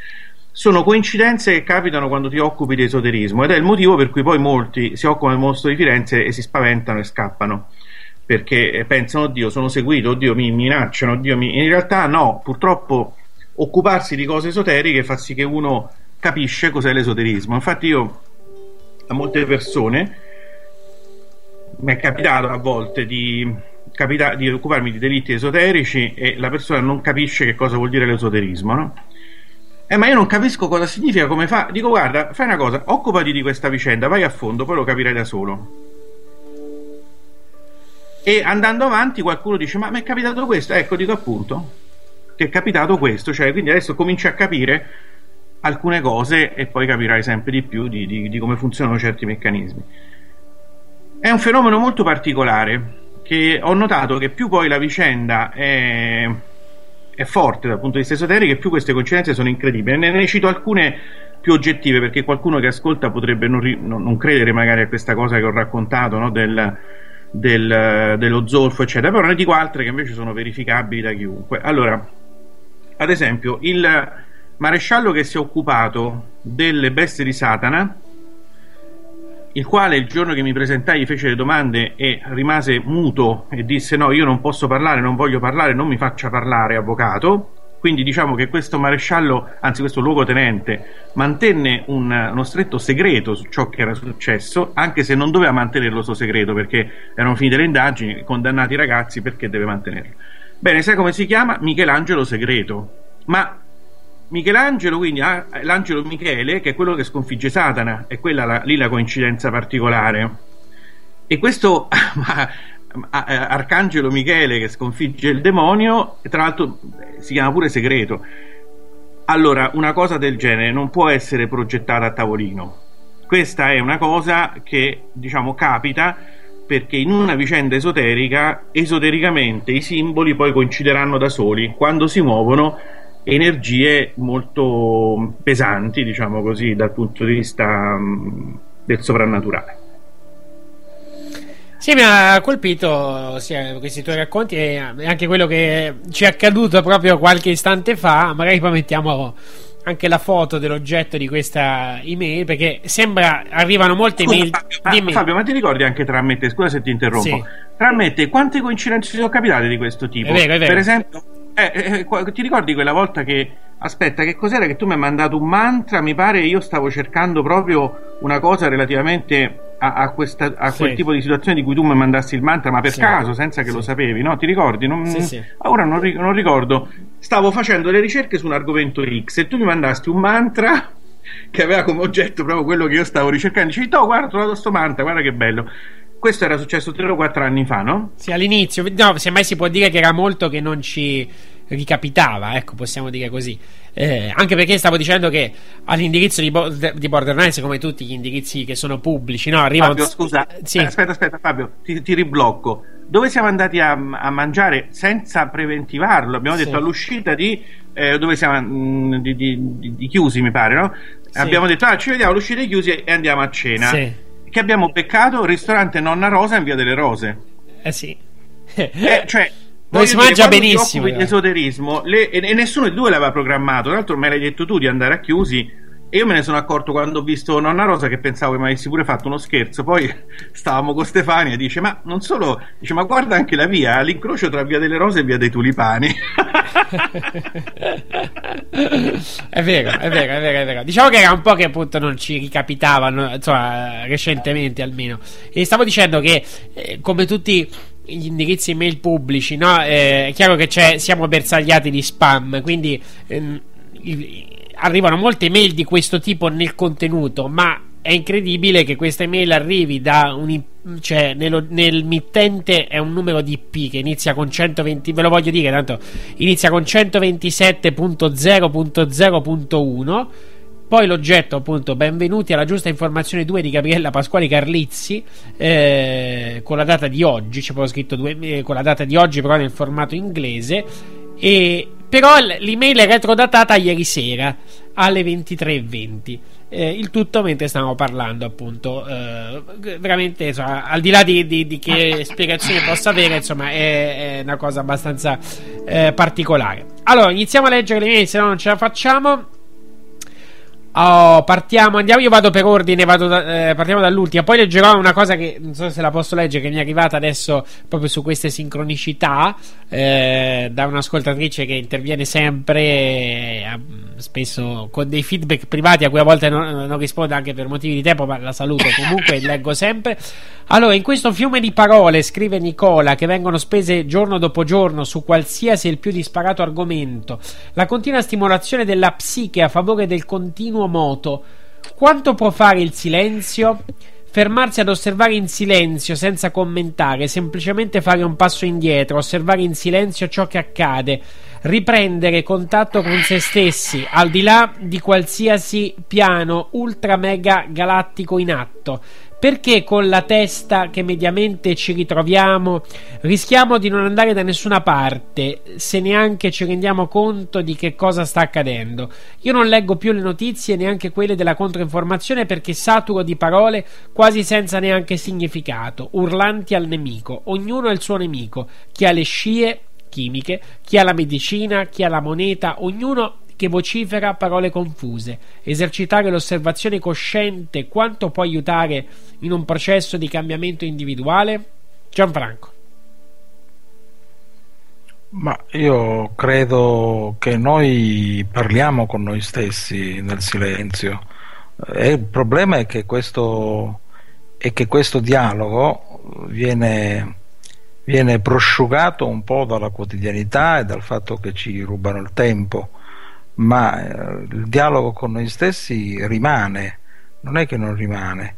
E quindi sostanzialmente eh, As humans, we're naturally driven by the search for better. But when it comes to hiring, the best way to search for a candidate isn't to search at all. Don't search, match with Indeed. When I was looking to hire someone, it was so slow and overwhelming. I wish I had used Indeed. If you need to hire, you need Indeed. Indeed is your matching and hiring platform with over 350 million global monthly visitors, according to Indeed data, and a matching engine that helps you find quality candidates fast. Ditch the busy work. Use Indeed for scheduling, screening, and messaging so you can connect with candidates faster. And Indeed doesn't just help you hire faster. 93% of employers agree Indeed delivers the highest quality matches compared to other job sites, according to a recent Indeed survey. And listeners of this show will get a $75 sponsored job credit to get your jobs more visibility at Indeed.com slash podcast. That's Indeed.com slash podcast. Terms and conditions apply.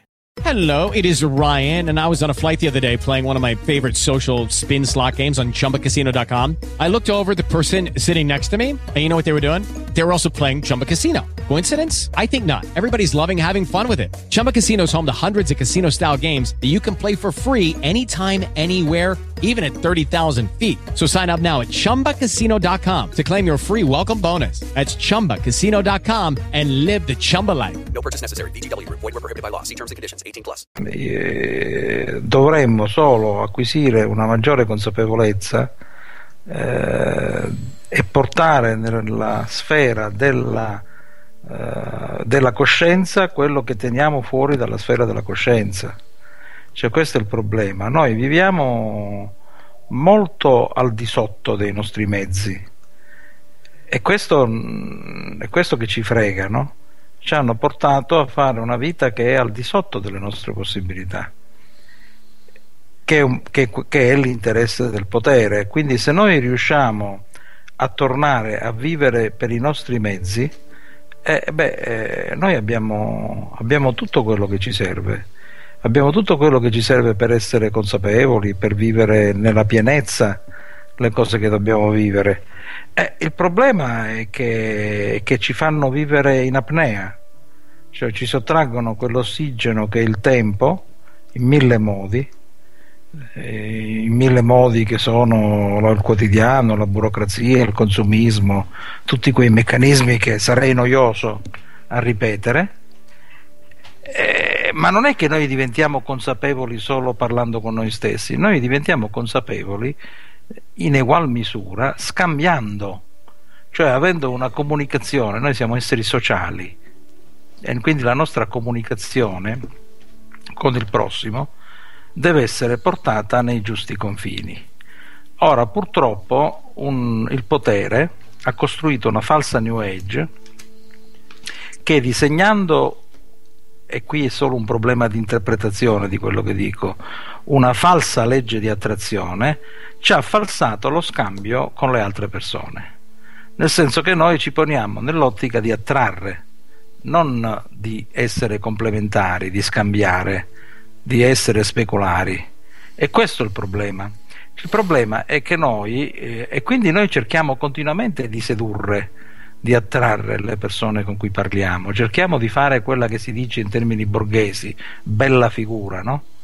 E invece dovremmo invece cercare di avere uno scambio reale di informazioni, di emozioni, eh, di visioni, eh, poter capire veramente come ci vedono gli altri, quanto accrescerebbe le nostre possibilità e la nostra conoscenza di noi stessi, perché noi non siamo quello che vediamo noi a tante persone noi stiamo antipatici senza sapere perché, però c'è un perché, c'è sempre un perché, c'è sempre un qualcosa che noi trasmettiamo.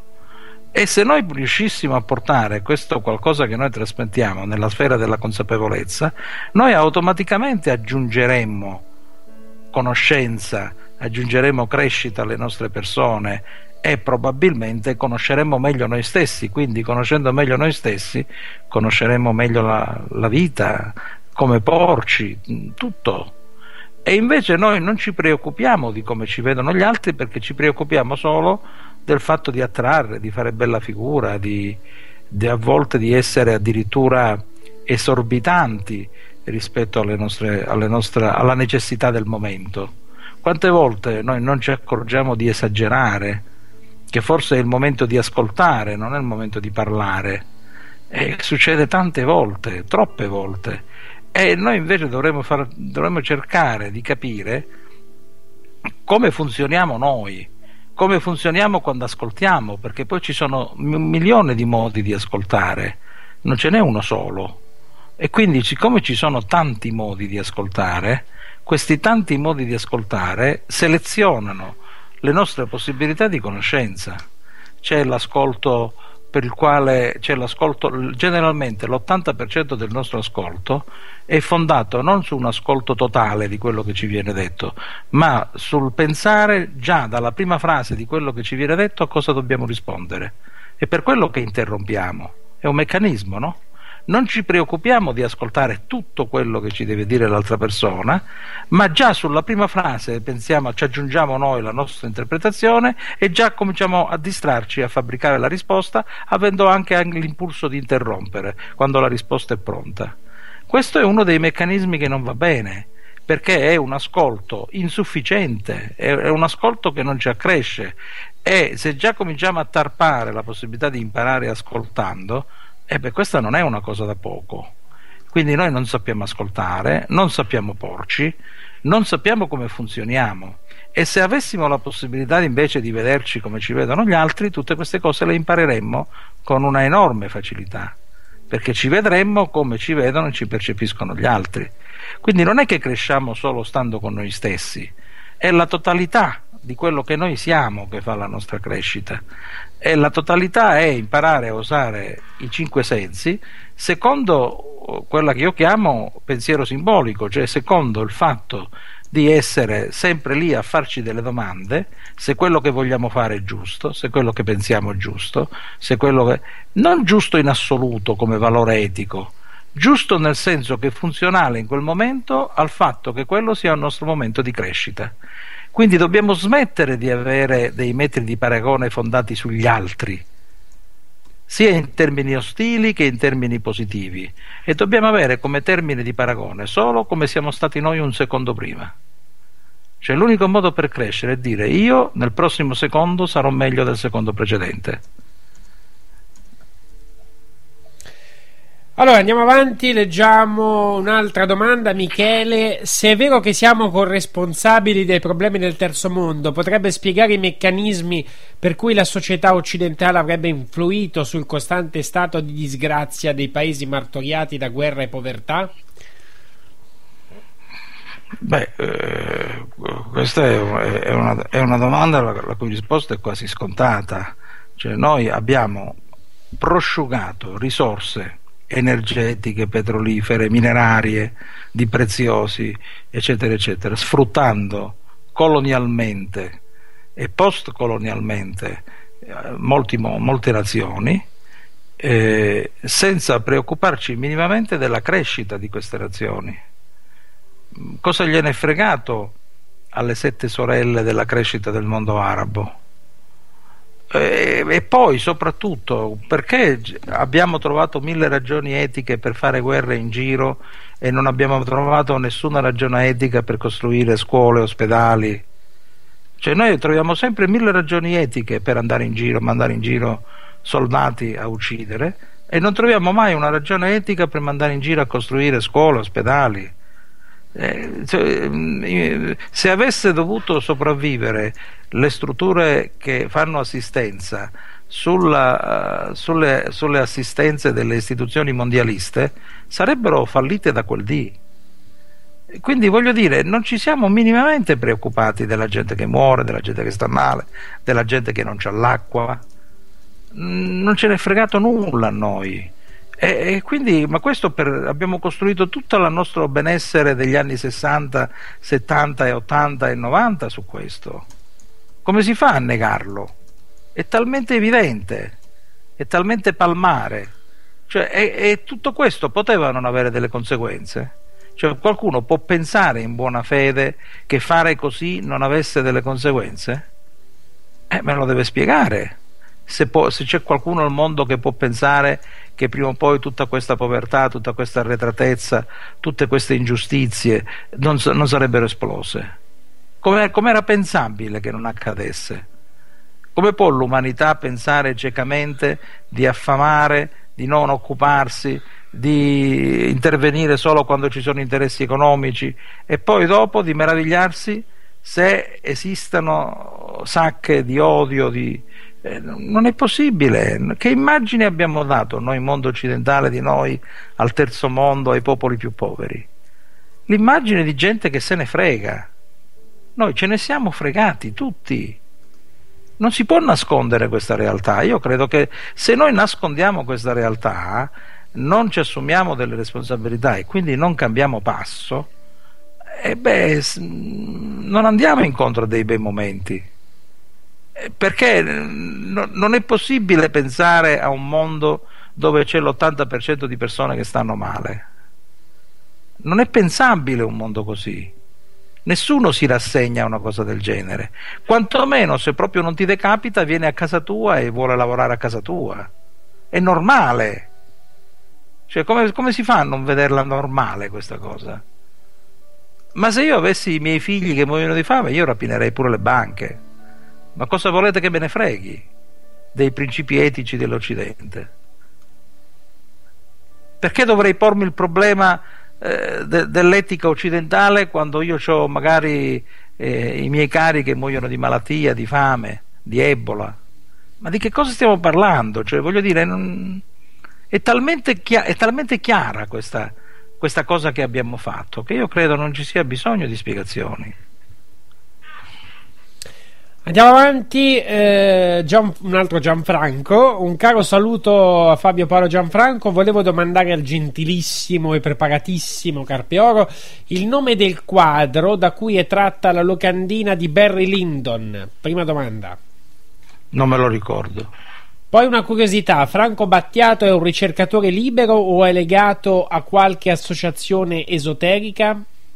Fabio Battiato ha avuto il mio stesso Franco. maestro Sufi e noi abbiamo frequentato la stessa Tariqa Varese per molti anni Devo dire che ultimamente non lo riconosco più.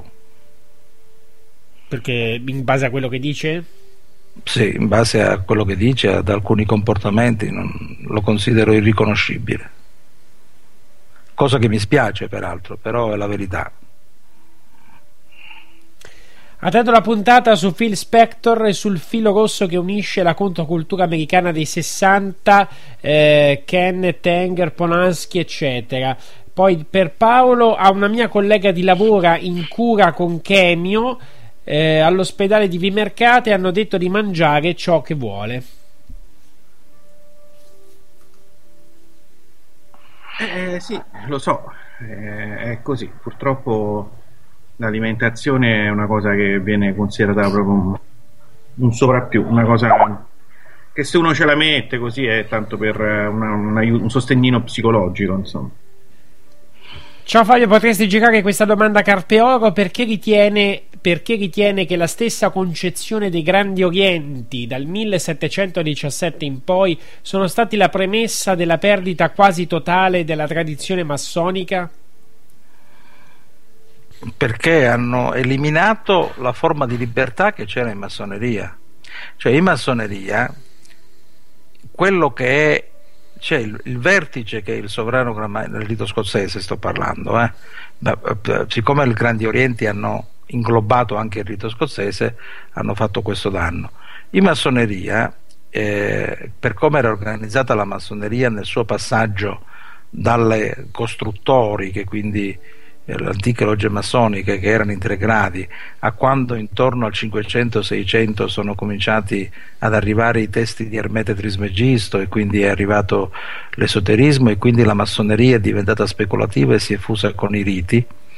Quindi la massoneria c'era il vertice che era iniziatico, era il gran, sovrano Gran Maestro, che veniva designato dal sovrano Gran Maestro precedente e che era, non era insomma, una forma di democrazia popolare, ma la base, cioè la base era assolutamente democratica, nel senso che le logge, i singoli massoni e le logge aderivano dove volevano e se ne andavano quando volevano. Nel senso che io magari sono, ero un massone la cui loggia si era sciolta. Potevo scegliere a quale loggia aderire e venivo riconosciuto. Non solo, ma la loggia a cui aderito, avevo aderito poteva scegliere di aderire a un rito e quindi aderiva a una gran loggia che, è quella che poi ti portava dal quarto al 33 grado oppure dal quarto al 99 grado nel rito di Memphis e Misraim quindi c'era una totale libertà e una totale movimentazione dei massoni che rendeva impossibile gestire la massoneria in termini di potere perché tu questi se ne andavano quando volevano eh, venivano quando volevano e non avevi una, se non si trovavano bene da te andavano da un'altra parte. Che cosa hanno fatto gli inglesi nel 1917? Hanno creato i grandi orienti. Cosa sono i grandi orienti? Dice vabbè, i riti va bene, ma i grandi orienti sono un'organizzazione che assomma tutte le logge fino al terzo grado, cioè la gran parte dei massoni, perché poi ai tempi al rito accedevano pochi. Quindi tu cosa avevi? fino al terzo grado comandava il Gran Maestro del Grande Oriente, che ti gestiva anche politicamente. Dopo, per quanto fosse attin- tu eh, attinente dal quarto grado in poi, potevi andare dove volevi, ma in realtà non potevi andare dove volevi. Perché? Perché i grandi orienti si sono fabbricati dei riti al loro interno ed erano grandi orienti solo quelli riconosciuti dalla Gran Bretagna, ascoltatemi bene quello che vi dico, altrimenti non erano regolari, si dovevano fabbricare al loro interno i riti e il sovrano gran commendatore del rito diventava un fantoccio nelle mani gran, del Gran Maestro, perché in realtà non glieli facevano arrivare i fratelli al suo quarto grado, li, li distoglievano da un'altra parte se non rigava dritto e quindi in realtà era una specie di retravicello. A questo punto la massoneria è diventata accentrata completamente, con una falsa democrazia per cui lo eleggevano il Gran Maestro, ma le elezioni sono un ulteriore trucco del potere, perché voi mi insegnate che le elezioni non garantiscono democrazia. Nella maggior parte dei posti del mondo comandano partiti che hanno il 15% e pigliano premi di maggioranza per il 60%. Quindi che cosa è successo? Che la massoneria è diventata come la politica Non c'è stata più quella libertà che garantiva la possibilità di non essere asserviti al potere. Non c'è più stata. E non essendoci più quel tipo di libertà, non c'è stata più nemmeno una vera massoneria.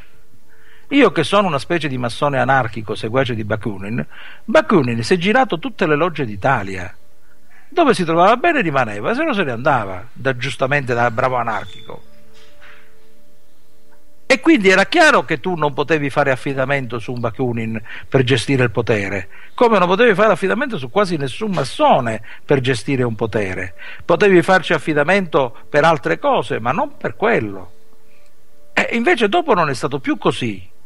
Dopo c'è stato l'accentramento, una specie di globalizzazione della massoneria che l'ha fatta ante litteram questa operazione, prima che la facessero poi in termini economici eh, con le varie meccanismi europei, eccetera. E quindi sostanzialmente non è più esistita la vera massoneria, non c'è più stata, non poteva più esserci, perché tu l'avevi imbrigliata in un meccanismo di controllo assoluto, cosa che prima non c'era. Andiamo avanti, eh, gentile dottor Carpeoro, dice Sandro, eh, la ringrazio per la sua risposta nella trasmissione Forme d'onda della scorsa settimana. Posseggo i suoi libri Il volo del pellicano che ho letto e Labirinti che leggerò a breve, anzi se qualche volta mi capiterà di venire a una sua conferenza la inviterò ad autografarmeli. Io sono l'ascoltatore che le aveva chiesto sul significato esoterico degli assi cartesiani. Non ho potuto esimermi di porle questa domanda non in linea col tema della serata, sia perché mi ero collegato in ritardo, ma soprattutto perché gli assi cartesiani erano nelle scuole superiori per me, e ovviamente non solo per me, un vero e proprio incubus nelle ore di matematica e fisica, per non parlare della geometria analitica, non ne parliamo. Pertanto scoprire che hanno una sorta di significato nascosto è stata per me una sorta di liberazione e di rinascita da certi catenacci del passato. Prima che terminasse la trasmissione le avevo postato una nuova mail che non credo le sia pervenuta, che era pressappoco la seguente, anzi la definivo una vera e propria domanda della domanda. Premetto che lei dice che la scienza moderna non ammette spazio e tempo relativi, ma qui quando lei dice scienza forse sarebbe da dire fisica e non matematica, dato che nella matematica, se parliamo esclusivamente dell'insieme dei numeri naturali, effettivamente non si hanno grandezze con segno negativo. Purtroppo, passando all'insieme dei numeri relativi negativi, per non dire i numeri reali e i numeri complessi, le grandezze minori dello zero sono infinite. A parte questa chiosa, veniamo a noi. Secondo Cartesio e secondo lei, l'esistenza di spazio e tempo negativi negli altri tre quadranti presuppongono l'esistenza in questi spazi di infiniti punti che possono essere descritti tramite coordinate cartesiane con almeno una scissa o un'ordinata negative, esempio meno 2, meno 8, 4, meno 5, meno 9, 3, come si usa in matematica negli insieme da z in poi? Io non ho capito niente, però se tu hai capito, Gianfranco. L'ho, l'ho capita. Allora, innanzitutto la mia osservazione relativa ai valori negativi non aveva una sorgente matematica, ma era limitata a valutare come nei libri di scuola le ascisse cartesiane, le rette cartesiane, vengono proposte solo per uno spicchio, cioè vengono proposte solo per quello spicchio che prevede valori positivi. Perché veniva, veniva, ritenuto nelle scuole non utile no? Riprodurre altre, gli altri spicchi di realtà. Quindi questa era l'osservazione. Veniamo adesso all'identificazione dei, tre, dei quadranti e dei punti nei quadranti. I punti nei quadranti sono, secondo le, le, i valori negativi richiamati dall'ascoltatore, puramente e semplicemente delle altre dimensioni manifestazioni dell'essere che non sono la nostra, quella in cui viviamo. Noi viviamo in uno spicchio dove spazio e tempo hanno valori positivi. Noi come manifestazione umana, quindi come, come, come manifestazione terrena, ma in realtà parallelamente a questa manifestazione anche parte del nostro essere di cui noi non siamo consapevoli si manifesta diversamente, vive altre dimensioni, vive altre dimensioni che Cartesio aveva identificato negli altri tre quadranti. Quindi vive una dimensione dove questa parte del nostro essere viaggia nel tempo senza essere vincolata a uno spazio. E lascio immaginare agli ascoltatori cosa possa significare questo in termini, in termini esoterici. C'è un'altra dimensione dove anche parte del nostro essere, di cui non siamo consapevoli, si muove sull'asse dello spazio senza tuttavia avere un tempo, senza avere un tempo che scorre, a tempo fermo. Poi c'è un'altra dimensione dove il nostro essere viaggia in una manifestazione dove non ha né spazio né tempo.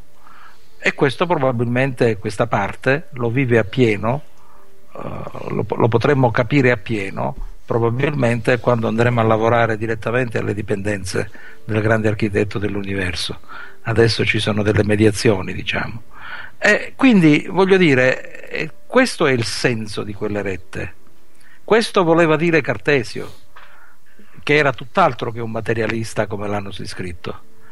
Eh, quindi questi valori negativi a cui fa riferimento il nostro ascoltatore, a questo si riferiscono nella interpretazione di Cartesio. Lui voleva esprimere questo concetto. Poi che questo sia condivisibile, non condivisibile, questo fa parte della possibilità di farsi un'opinione di ognuno di noi, no? Altra domanda, avrebbe, avrebbe da inserire nei quattro quadranti le seguenti manifestazioni corpo, mente, anima, spirito? Se così fosse intuito metterei il corpo nel primo quadrante con ascisse ordinate positive, ma mente, anima e spirito lei in quali quadranti li porrebbe? Io mente, corpo, anima e spirito li metto tutti nel quadrante dove ci sono spazio e tempo, perché fanno parte della nostra concezione umana andando a immaginare delle altre concezioni, queste definizioni non esistono, non ci sono e non ci possono essere. Cioè, eh, questo è il problema. Noi pretendiamo di descrivere e circoscrivere con un linguaggio umano ciò che non fa parte della manifestazione umana. È la nostra pretesa di sempre, no? È quello su cui è, è la trappola in cui cadono le religioni quando si corrompono, in cui cade l'uomo quando perde consapevolezza della propria divinità e noi non possiamo descrivere ciò che non è umano adoperando ciò che percepiamo nella nostra dimensione umana. Certo, ci sono dimensioni mistiche nelle quali possiamo avvertire, ma utilizzare poi la terminologia della dimensione non mistica per descrivere è atto che non serve a niente, che è inutile non ci, non, perché il, lingua, il nostro linguaggio, nato in questa dimensione, non è adatto a descrivere, circoscrivere ed esprimere ciò che fa parte degli altri tre quadranti. Terza domanda, mm, potrebbe consigliarmi qualche testo esauriente o link su questo argomento? Spero di non averla tediata troppo. As humans, we're naturally driven by the search for better. But when it comes to hiring, the best way to search for a candidate isn't to search at all. Don't search, match with Indeed. When I was looking to hire someone, it was so slow and overwhelming. I wish I had used Indeed. If you need to hire, you need Indeed. Indeed is your matching and hiring platform with over 350 million global monthly visitors, according to Indeed data, and a matching engine that helps you find quality candidates fast. Ditch the busy work. Use Indeed for scheduling, screening, and messaging so you can connect with candidates faster. And Indeed doesn't just help you hire faster. 93% of employers agree Indeed delivers the highest quality matches compared to other job sites, according to a recent Indeed survey. And listeners of this show will get a $75 sponsored job credit to get your jobs more visibility at Indeed.com slash podcast. That's Indeed.com slash podcast. Terms and conditions apply. Lucky Land Casino asking people what's the weirdest place you've gotten lucky? Lucky? In line at the deli, I guess? Aha, in my dentist's office. More than once, actually. Do I have to say? Yes, you do. In the car before my kids' PTA meeting. Really? Yes. Excuse me, what's the weirdest place you've gotten lucky? I never win and tell. Well, there you have it. You can get lucky anywhere playing at LuckyLandSlots.com. Play for free right now. Are you feeling lucky? No purchase necessary. Void where prohibited by law. 18 plus. Terms and conditions apply. See website for details. Poi le porgo un caro abbraccio. Non credo che qualcuno abbia scritto su questo argomento. Ci sono probabilmente in qualche passo di qualche grande iniziato della nostra epoca qualcosa si può trovare, nel senso pot- della nostra epoca mi potrebbe venire in mente Osho, eh, che per quanto poi abbia fatto delle scelte particolari comunque era un grande iniziato. Eh, di altre epoche bisogna andare alla grande mistica, alla grande mistica eh, del Medioevo e del post-Medioevo, Meister Eckhart, eh, che non Silesius, che non Comenio, cioè bisogna andare lì, bisogna attingere al periodo in cui il pensiero rosicruciano, perché questo Cartesio l'aveva preso come spunto dai Rosacroce, eh, nel periodo in cui il pensiero rosicruciano era un pensiero assolutamente percepito. Allora, c'è una domanda anche per Paolo. Che fine ha fatto Serpent of Fire?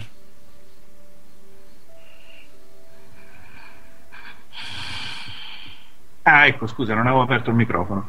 Eh, che fine ha fatto? Non lo so, non segue più il blog, ma insomma è ovvio che diciamo, il blog l'abbiamo aperto nel 2007, lui era uno dei mh, lettori affezionati, non è che uno può seguirlo per dieci anni consecutivamente, insomma. Non, non, so di preciso insomma, che fine abbia fatto. Eh, c'è una domanda anche per te, diciamo, su questo mh, filone. Meno 2, meno 8, 7, 32, 5, 46. Si può intuire dei significati esoterici e rosacruciani in questa sequenza come venne elaborato anche da Plinio Strizzutti?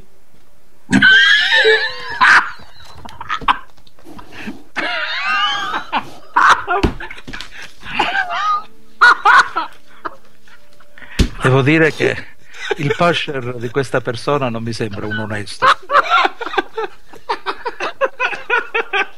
Ma è una cosa per il culo, ma chi è questo? Scusa, ma chi l'ha firma? Ma chi l'ha firma? Giorgia. Eh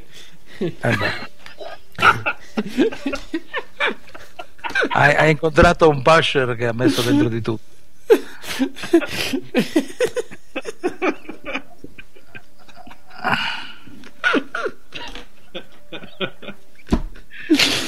Allora, andiamo avanti. Ah, intanto Paolo eh, ci dice Andrea nel gruppo, eh, siccome prima ho letto l'IP dal, dal quale proveniva quell'email, eh, lui ci dice che quell'IP 127.0.0.1 equivale a localhost, cioè l'email di cui parla Fabio dice è stata inviata dal suo stesso PC. Io gli ho chiesto ma com'è possibile questa cosa? Eh, se ci risponde, ci, ci, dice la sua su questo. Tra... Stesso, cioè, nel senso, come se fosse stato mandato dal tuo? Esatto, sì, dal... ci sono, ci, sì. ci sono, è possibile fare questo, sì. sì. Cioè, simulano questa cosa, perché ovviamente sì, non, sì, eh. è possibile. Anche perché l'email io la controllo su internet. Anche perché mandarti l'email con la data di ieri solo per questo vuol dire che l'ha mandata uno che di hackeraggio ne capisce.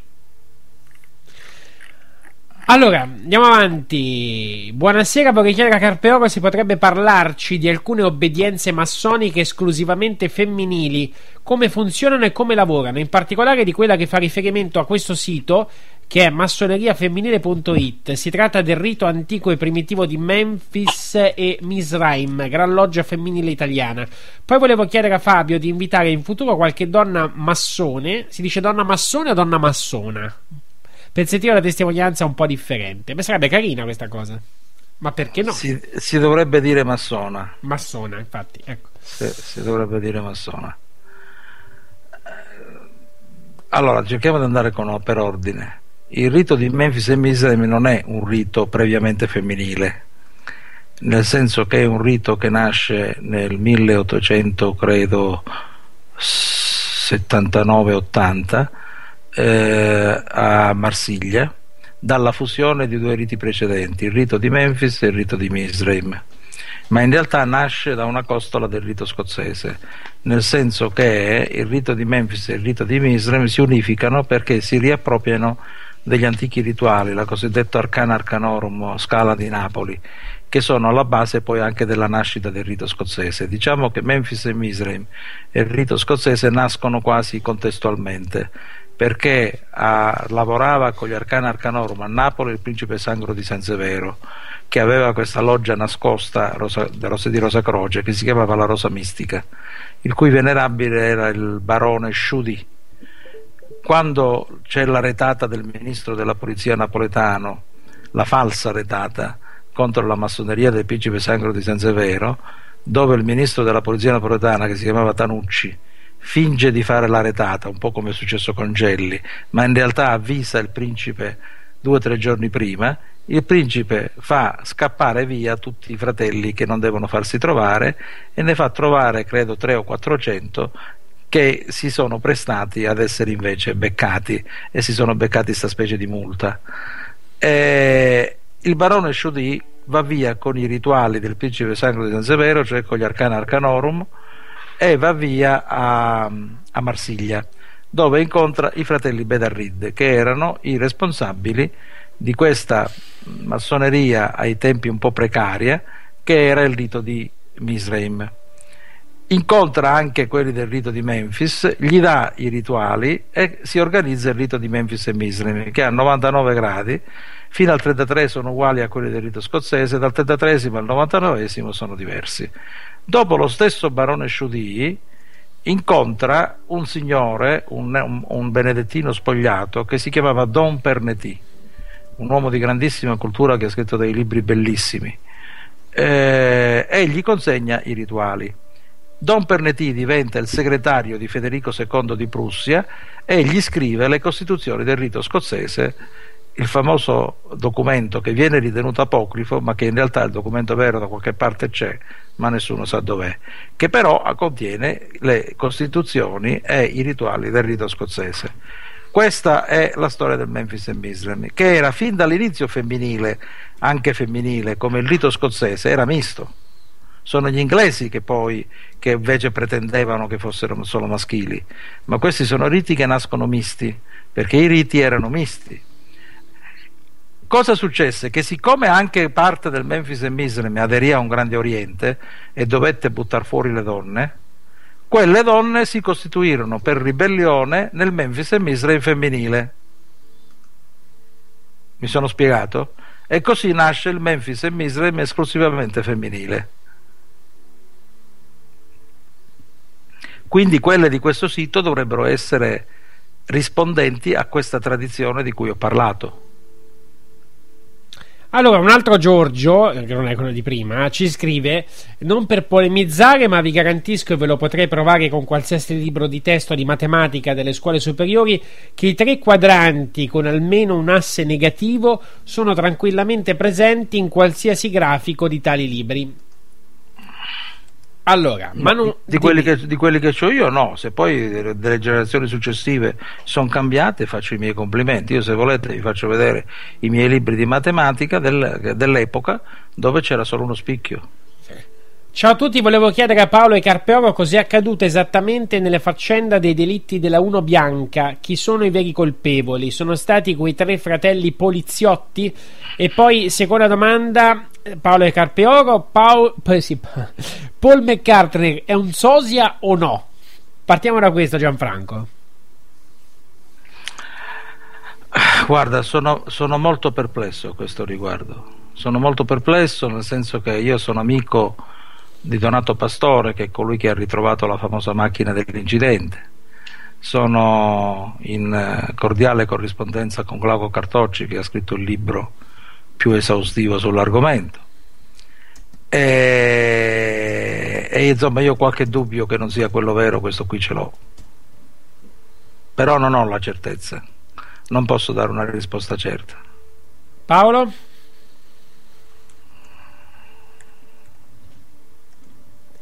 Scusa, eh, ci metto sempre un po' ad aprire. Sì. Eh, eh, io di, no, su questa domanda non, non, so proprio che rispondere, però erano due le domande. Sì, quella sulla Luna Bianca, eh, vabbè. Ah, sulla Uno Bianca sì, so rispondere invece. Allora, la Uno Bianca, secondo me, fu un'operazione dei servizi segreti ben congegnata, in cui gli esecutori non erano assolutamente i fratelli Savi, come hanno detto. E I fratelli Savi sono i capri espiatori di questa operazione, non che non c'entrassero per niente, eh, intendiamoci, c'entrano qualcosa però, solo di striscio.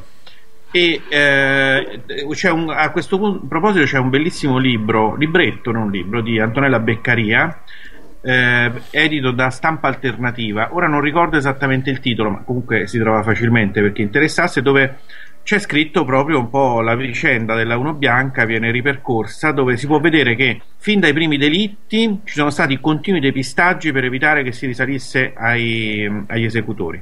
Addirittura ci furono più volte alcuni investigatori stavano per arrivare alla verità nel momento in cui arrivavano alla verità venivano eh, trasferiti gli venivano bloccate le indagini eccetera. Quindi praticamente la banda della Uno Bianca ha, ha agito per diverso tempo, sempre con uh, il consenso di determinate persone dall'alto, fino a che un giorno non si è deciso di porre fine all'operazione per una serie di motivi. Del resto, la, um, la vicenda dell'Uno Bianco è esattamente identica a un'analoga vicenda che eh, avviene in Belgio. Eh, la banda, come si chiamava? Non mi ricordo più. Badermai, no, no sto, sto sbagliando. Si chiamava. Vabbè, adesso in questo momento a quest'ora la memoria purtroppo non mi sorregge. E, um, è assolutamente identica, identica nei particolari, identica nelle modalità operative, identica nel tipo di delitti, eccetera. La, il libro, ecco, adesso mi viene in mente, si chiama Uno Bianca, Trame Nere, il, il eh, libro di questa giornalista bravissima, tra l'altro, questa Antonella Beccaria. Quindi una, una, del resto non è che c'è da stupirsi, non esiste una sola vicenda in Italia in cui ci hanno raccontato la verità quando la vicenda di cronaca giudiziaria è andata in tv o sui giornali. Di conseguenza perché dovrebbe essere vera quella? Insomma, è ovviamente tutta una bufala. E Gianfranco sulla 1 bianca? As humans, we're naturally driven by the search for better. But when it comes to hiring, the best way to search for a candidate isn't to search at all. Don't search, match with Indeed. When I was looking to hire someone, it was so slow and overwhelming. I wish I had used Indeed. If you need to hire, you need Indeed. Indeed is your matching and hiring platform with over 350 million global monthly visitors, according to Indeed data, and a matching engine that helps you find quality candidates fast. Ditch the busy work. Use Indeed for scheduling, screening, and messaging so you can connect with candidates faster. And Indeed doesn't just help you hire faster. 93% of employers agree Indeed delivers the highest quality matches compared to other job sites, according to a recent Indeed survey. And listeners of this show will get a $75 sponsored job credit to get your jobs more visibility at Indeed.com slash podcast. That's Indeed.com slash podcast. Terms and conditions apply. With the Lucky Land slots, you can get lucky just about anywhere. This is your captain speaking. Uh, we've got clear runway and the weather's fine, but we're just going to circle up here a while and uh, get lucky. No, no, nothing like that. It's just these cash prizes add up quick. So I suggest you sit back, keep your tray table upright, and start getting lucky. Play for free at LuckyLandSlots.com. Are you feeling lucky? No purchase necessary. Void where prohibited by law. 18 plus terms and conditions apply. See website for details. Non sono in grado di dare valutazioni. Certo è stato un periodo che, che i carabinieri monivano come mosche e non ho mai capito perché. Avanti Silvia, ti disturbo eh, perché vorrei sia possibile porre un quesito al maestro Carpeola. È questo il quesito. Lo seguo da parecchio tempo e so possedere una memoria a dir poco straordinaria. Se la domanda non risulta troppo opportuna o stupida, vorrei domandargli se oltre alla dote naturale che sicuramente avrà, si avvale di metodi di memorizzazione particolari nei suoi studi. No, io l'ho sempre esercitata la memoria fin da quando ero ragazzino. Io qualunque cosa la volevo sapere a memoria fin da quando ero ragazzino, quando ero molto giovane l'avevo molto più valida. Ad esempio, insomma, sono stato un buon campione di scacchi, nel senso che ero capace di giocare anche più di una partita bendato. Adesso non potrei più farlo sicuramente, ma, ma, ma l'ho esercitata molto la memoria. Cioè, la memoria è, è, è, una funzione, è una funzione fisica nel senso che la memoria funziona, funziona se tu la eserciti, è come una specie di muscolo, ci sono degli esercizi, ci sono, ci sono delle chiavi per, per allenarla, insomma, non... quindi sotto questo profilo non... Mm, certo che l'ho allenata. È anche vero che probabilmente un po' ero predisposto ad averla allenata, eh, ma certo che l'ho allenata, non c'è dubbio su questo. Ah, poi Silvia chiede eh, se mh, è arrivata la sua eh, richiesta per le composte. Siamo leggermente in ritardo nelle risposte, ma eh, l'ho detto anche l'altra volta, ma poi non l'abbiamo fatto. Ma a breve partirà un'email cumulativa a tutti quelli. Ad oggi sono 75 che avevano dato la preadesione per la composta eh, Border Knights, composta dall'autore by Il Feudo. Eh, la tua Silvia è arrivata, quindi a breve avrete notizie tutti quelli che ci avevano scritto. Poi Silvia mi chiede: c'era un'altra cosa che non so, a molti me l'avevano chiesto, probabilmente Silvia mi è sfuggita. Eh, che una sera io parlai di questa terapia per le vene, no? che ho iniziato qualche mese fa. Eh, per tutti quelli che l'hanno chiesto, comunque si chiama fleboterapia rigenerativa. Fleboterapia rigenerativa o TRAP. Allora andiamo avanti. Chi è? Fabio, scusa, c'è un ascoltatore che segnala sulla bacheca Facebook sì. eh, il nome della banda che operò in Belgio, che adesso non mi veniva in mente, la banda del Brabante Vallone. Ah, va bene. Uh, grazie a chi ce l'ha segnalato. Grazie a Massimo, Massimo Crespi. Massimo, ciao Massimo. Eh, dunque, non legge. Uh, ok, andiamo avanti. Eh, buonasera Fabio Paolo ed emerito Gran Maestro. Approfitto della presenza dell'emerito per avere un parere su Expo 2015 e vari Expo in generale. L'albero della vita c'è un perché deve essere lì? No, ignoravo questo fatto dell'albero della vita, francamente. Cioè, non ho capito perché l'albero della vita è una figura un po' particolare, cioè, non credo che sia lì ci sarà un simbolo che lo richiama, ma sa, in ogni tappeto, in ogni persona che ha a casa un tappeto c'è l'albero della vita, specialmente gli Sherman, credo, sono tutti improntati sugli alberi della vita. Cioè, non, non, capisco, non, capisco, questa domanda. Non, per quanto riguarda l'Expo, io non, non, me ne sono interessato. Hanno cercato di coinvolgermi un po' di agenzie per fare cose, ma ne sono sempre stato alla larga perché ho capito fin dall'inizio che veniva un profumino che non mi piaceva. Allora, l'email continuava che io sappia l'albero della vita non è la prima torre che viene messa in un expo la prima torre che si ricorda è quella della prima esposizione universale cioè la torre Eiffel poi c'è la cosiddetta Sun Tower dell'esposizione universale di Osaka del 1970 Gustave Eiffel era un massone, Taro Kamoto è stato per parecchio tempo in Francia, si è parecchio interessato di esoterismo, eh, di Marco Balic, l'architetto dell'albero della vita, non si trova molto. Maestro, secondo lei la Torre Eiffel e la Sun Tower sono anche loro alberi della vita? Allora, tanto come cominciare l'albero della vita non è un simbolo massonico, cioè non è un simbolo precipuamente massonico specificamente massonico, è un simbolo esistente in varie religioni, nella religione iranica, nella religione babilonese, nella religione ebraica, nella Kabbala, in tutta una serie di tradizioni e per certi aspetti anche nella religione proveniente eh, dall'antica India. Quindi, quindi, l'albero della vita non è che uno so perché mette l'albero della vita in un posto, questo deve significare necessariamente eh, un simbolo massonico. Eiffel era effettivamente massone. La torre Eiffel non è un simbolo massonico eh, ma Eiffel era massone perché non è che uno che è massone fa per tutta la vita solo cose ispirate al simbolismo della massoneria fa anche altro. Eiffel si è ispirato ad altro per quel simbolo. Eh, io poi ignoro questa prassi delle, delle esposizioni perché le esposizioni universali sono cose di commercio di cui io non mi interesso, non me ne frega niente cioè non, non, mi vado a interessare di quello che mettono dentro per capire, tanto dietro ci sono sicuramente dei potenti che mettono i simboli del potere a cui appartengono. Io eh, trovo che tutte queste, eh, queste specchi per le allodole, sui quali i complottisti tanto si scatenano con la bava alla bocca, a me non destano nessun interesse. Tanto lo so che c'è dietro il potere, che me ne frega di dire c'è il potere perché c'è la torre. Andiamo avanti allora con la nostra email che stavamo leggendo. Allora, perché poi prosegue. E merito che lei sappia e che voglia parlarne. Il signor Balic ha a che fare con la massoneria o ambienti esoterici in generale? Lo ignoro.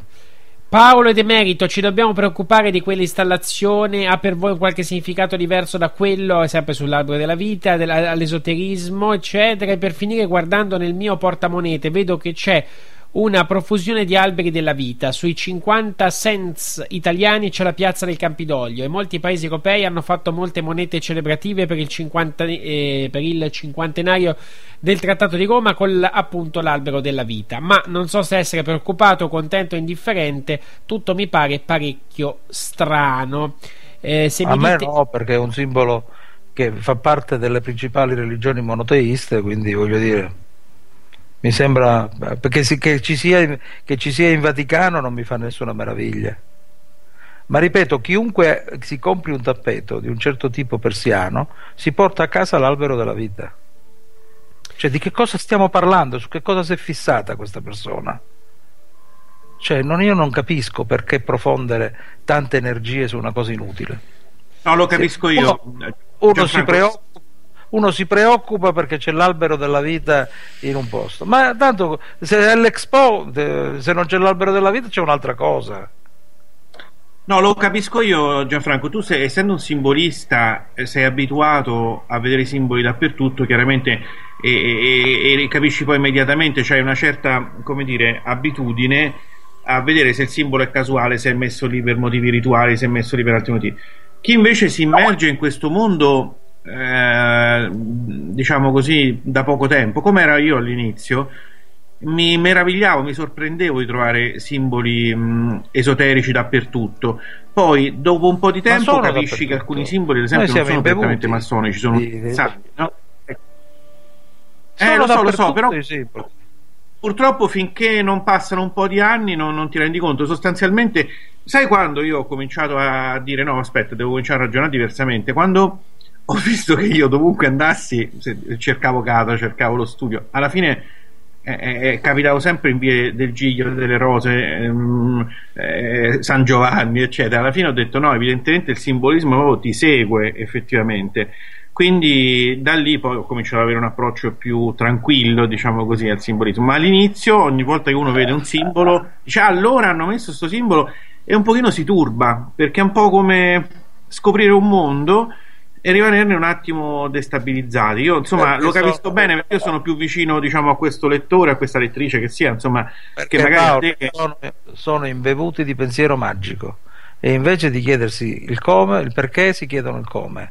C'è un perché storico, un perché filosofico, un perché religioso, un perché spirituale in ogni cosa.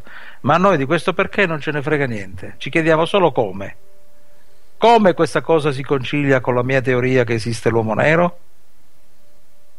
Questo è il problema, Paolo. Se non usciamo da questa cosa, se non usciamo dal pensiero magico, non c'è speranza. Andiamo Sì, da- però sai, Sì, tu vai, sei vai. a, a un livello molto evoluto no, di mh, comprensione della realtà anche esoterica. Eh, ovviamente, eh, diciamo, que- No, ma io- quelli, quelli che leggono il blog mio oppure che seguono la trasmissione muovono un po' i primi passi. Io sono un po' più avanti di loro, ma sempre primi sono, perché io ho cominciato a 40 anni a vedere queste cose. Tu magari, eh, forse da quando ce n'avevi una ventina, no? Quindi eh, hai fatto un percorso più completo e quindi hai un approccio più, più equilibrato, insomma. Eh, lo so, però io devo, devo per forza fare in modo che la gente sia incazzata con questa cosa. Che la gente si incazzi, perché non c'è più tempo. La gente si deve, deve aprire gli occhi e si deve incazzare. Si deve incazzare per essere finita in questo binario morto e deve innestare la retromarcia. Tutti, ognuno del suo perché tutti quanti hanno i mezzi per farlo. Non esistono persone che non hanno i mezzi per farlo.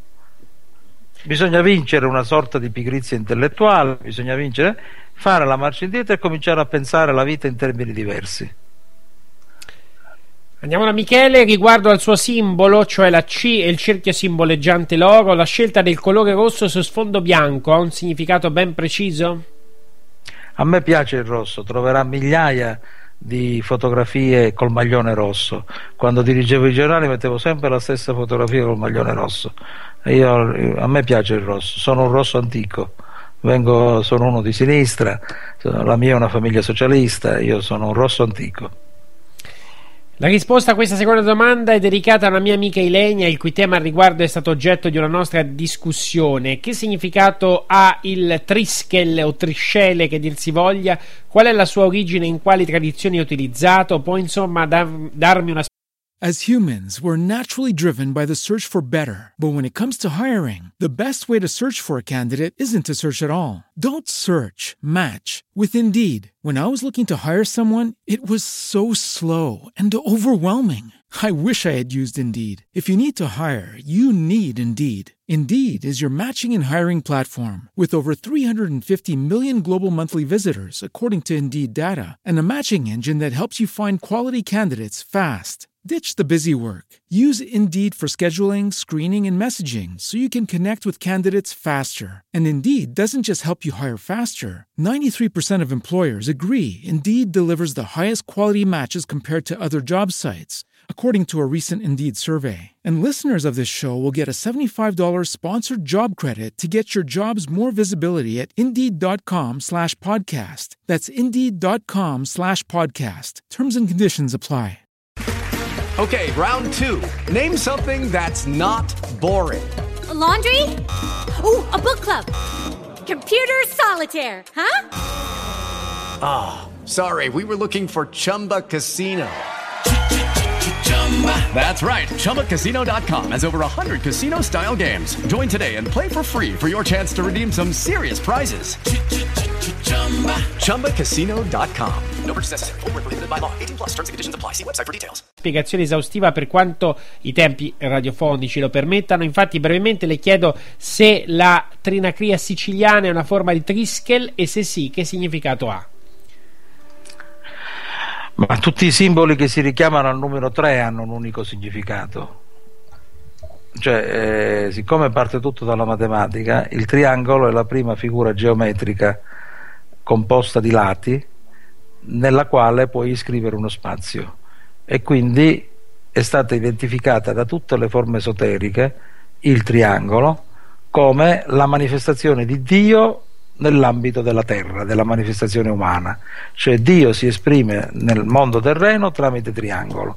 Per cui tutte le religioni, tutte le tradizioni esoteriche, tutte le tradizioni popolari, tutte le tradizioni tecniche, eh, etniche hanno costruito dei simboli più o meno uguali.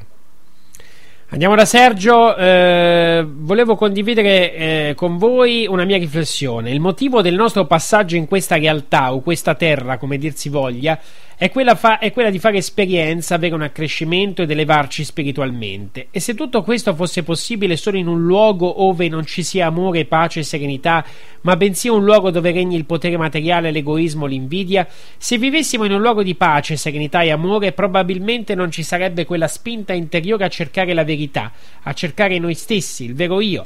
Per esempio, se non ci fossero gli omicidi rituali, non avrei avuto la possibilità di scoprire il buon Paolo e Solange, tramite i quali ho scoperto il maestro Carpero, Carpeoro e Te Fabio. Dagli omicidi rituali quindi ecco il passo verso l'esoterismo e verso la spiritualità e quindi ecco il mio percorso di crescita. Ma gli omicidi rituali li ho scoperti partendo dal malaffare, dalla corruzione che passo passo mi hanno portato a disinformazione.it che un giorno pubblica un post di Paolo e via via ritroso. Insomma, spero di essermi spiegato. È necessario quindi un luogo ingiusto e sofferente per spingerci a cercare noi stessi? Allora, Premesso che quando un ragionamento si fa partendo da una premessa, bisogna essere certi che la premessa sia giusta. Lui dice: Noi siamo qui per, per fare un accrescimento e una conoscenza. Se lui ha questa certezza, io non ho la certezza che noi siamo qui per questo. E quindi, non avendo questa certezza, sento di farlo, ma non ho la certezza che sono venuto qui per questo, che sono due cose diverse. Terza cosa, ma se io evitando di conoscere Paolo Franceschetti, avessi salvato la vita a tutte quelle persone che sono morte, con tutto l'affetto che gli porto.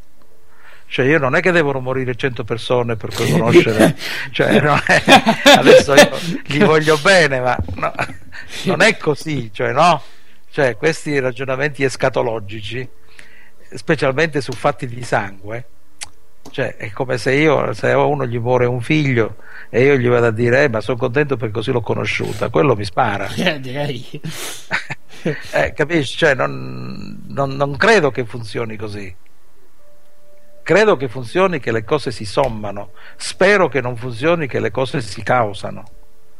Cioè io non spero che ci sia un regista che per farmi conoscere Paolo Franceschetti abbia pianificato le stragi del mostro di Firenze.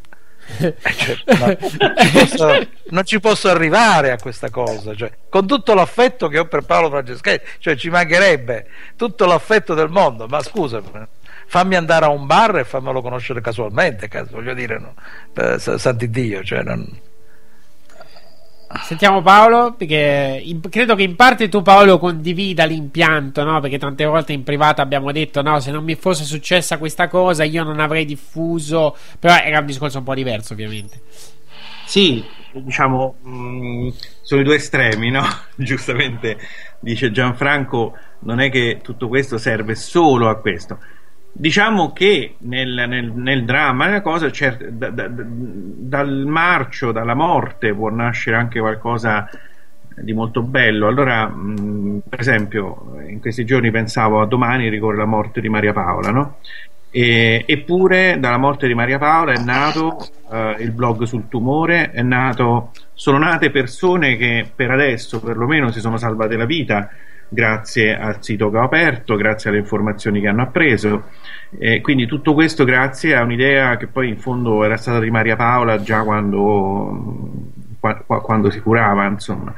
Eh, adesso c'è, ricordiamo, uno spettacolo teatrale il 27, 28, 29 agosto a Londra eh, che, si intitola, eh, che si intitola Protocol e che denuncerà le cure eh, che si fanno con, per curare i tumori, cure tra virgolette dei tumori, denuncerà quindi la medicina ufficiale in questo, in questo spettacolo ed è ispirato proprio alla storia di Maria Paola. Quindi dal brutto, da una, da una cosa tremenda, può nascere comunque, possono nascere tante cose belle. Io devo dire che se non era per la Rosa Rossa, per i diritti del mostro di Firenze, forse non avrei fatto il percorso che avrei fatto. Forse non avrei mai scritto probabilmente il libro sulle religioni che ho scritto, o perlomeno così come l'ho scritto, che è la cosa più bella che ho fatto fino ad oggi, insomma. Quindi, tutto sommato, eh beh, sì. sì. Pa- Paolo, ti eh. posso fare una domanda?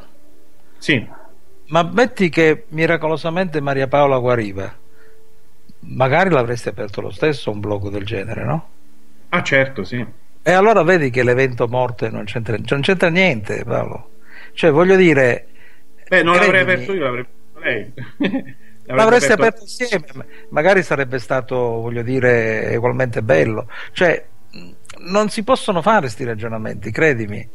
Cioè, noi, noi la cambiamo la realtà. Non la creiamo, però la cambiamo. Guarda, Gianfranco, io mi limito ad osservare i fatti il blog io l'ho aperto perché lei è morta, non avevo mai pensato di aprirlo. No, lei aveva pensato. Il blog tu l'hai aperto perché lei si è ammalata e tu hai scoperto no, no, che le malattie male. No, no, Gianfranco l'ho aperto perché lei è morta. Se no non l'avrei mai aperto perché proprio non mi veniva in mente di occuparmi di cure dei tumori. Lei l'avrebbe aperto, lei, non so come, e poi a parte che non lo so se l'avrebbe fatto realmente, lo diceva, ma era il tipo che quando diceva una cosa la faceva, quindi forse sarebbe però andato tutto in un altro modo, cioè quello che c'è oggi c'è perché lei è morta.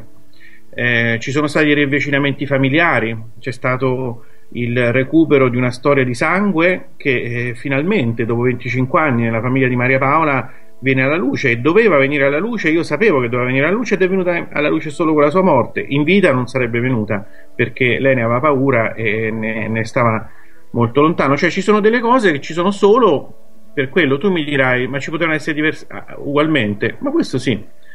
Questo, però io forse avrei fatto lo stesso percorso spirituale anche senza essermi occupato di queste cose, sicuramente, ma non è, sarebbe stato uguale, non, cioè avrei fatto un percorso diverso. Certo, noi cambiamo la realtà, quindi non è, non è che per succedere è difficile spiegare perché poi entriamo nel discorso del nesso causale, che è un discorso che potrebbe impegnare delle ore, ma il nesso causale non è, di, non è diretto, perché nella realtà tu scopri che non esiste mai una causa unica, esiste sempre un concorso di cause e che, concor- e che un altro diverso concorso di cause può creare lo stesso risultato. Però si va in un discorso complicato. Sì, Gianfranco, ma io questo credo che lo sappia pure il lettore, come si sa, è una semplificazione, No, no, io- è una semplificazione della realtà quella che si dà per farci capire un po', per far capire Ma- un concetto di base. Io, Tutto io si l'avevo, l'avevo messo sull'umoristico, insomma, non è che ci mancherebbe. Sono d'accordo con te su questo. Allora, la seconda parte di questo intervento. Anni fa Carpeoro ha sciolto l'obbedienza di cui era gran maestro perché non raccoglieva più gente interessata alla pura conoscenza, insomma, veri massoni. Bene, direi che la gran parte degli ascoltatori di Border Knights abbiano la peculiarità, se non tutti, almeno gran parte, per essere veri massoni, veri portatori degli ideali della massoneria senza esserlo mai stati. Perché non creare, chiede Sergio, una nuova obbedienza fatta da, da noi per accelerare la nostra voglia di crescita, in cui lei, caro maestro, può depositare e tramandare la sua enorme conoscenza? Magari qualcuno del gruppo lo, escludi- lo escludiamo, tipo Dario Saturno. ah, ah, ah. allora, Perché io ho deciso nella mia vita di prendere la stessa fregatura una volta sola. due volte è un po' troppo. Due volte la stessa mi sentirei un cretino. Allora, c'è Paolo che chiede eh, eh, congratulazioni per la meravigliosa trasmissione, vi seguo sempre dall'Inghilterra. Che cosa ci può dire, o meglio, che cosa ne sa della strage di Ustica? Grazie di tutto. Devo rispondere io sulla strage di Ustica. Sì, sì. La strage di Ustica è. La strage di Ustica ha avuto tutta una serie di conseguenze molto particolari. Ad esempio, i responsabili sono stati i francesi. Se i responsabili sono stati i francesi, i francesi così si sono incamerati metà dell'aeronautica italiana, che era l'Italia. Tanto per fare un esempio. Sicuramente sul- su Ustica c'è stato un episodio di guerra. Oggi le ultime inchieste hanno accertato che si sarebbe trattato di un errore dei francesi nel dirigere un razzo. Nella massoneria ha sempre girato la tesi che si trattasse di un attentato fallito per uccidere Gheddafi che viaggiava da quelle parti sul suo aereo personale.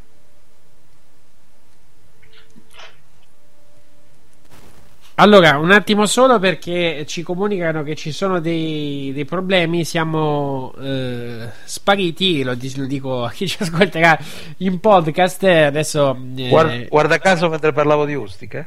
Non lo so se mentre parlavi di Ustica, eh, da qualche Ah. secondo ci comunicano che siamo eh, spariti e eh, adesso stiamo collegando, stiamo, diciamo, mentre parlo con te mi sto eh, collegando ehm, con la sede centrale di Web Radio Network, non so se siamo spariti anche da New Life Radio, eh, adesso io non ho modo di verificarlo, eh, però l'importante è che ritorniamo con la casa madre, noi comunque andiamo avanti perché poi c'è il podcast, ovviamente non perdiamo secondi eh, preziosi mentre abbiamo chiesto Lumi ovviamente alla nostra regia centrale eh, che cosa è accaduto. Eh, noi andiamo avanti però ehm, buonasera volevo chiedere a Carpero un chiarimento eh, a proposito della storia dei Goti Facendo alcune ricerche sia sui libri sia sul web, leggo che eh, per alcuni i Visigoti e i Tervingi potevano essere effettivamente lo stesso popolo. I Burgundi sono invece considerati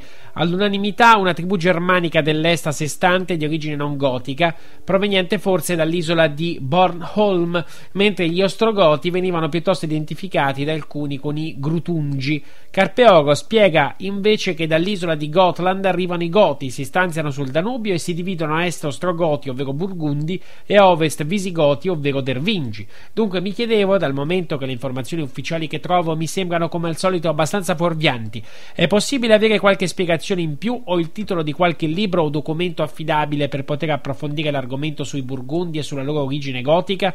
Mi scuso per la mia consueta prolissità e ringrazio anticipatamente Clara. C'è un libro più documentato dei Goti l'ha scritto, credo che fosse tedesco, comunque la casa editrice si chiama Egig e il libro si chiama I Goti.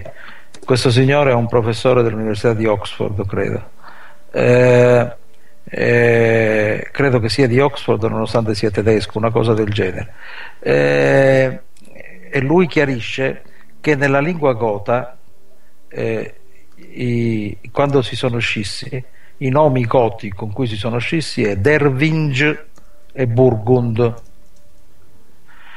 e cita anche i documenti in base al quale ha ricostruito questa cosa. Io poi ho trovato la stessa tesi anche in altri studiosi dei Goti e tendo a pensare quindi che i Burgundi fossero la derivazione dei Burgund.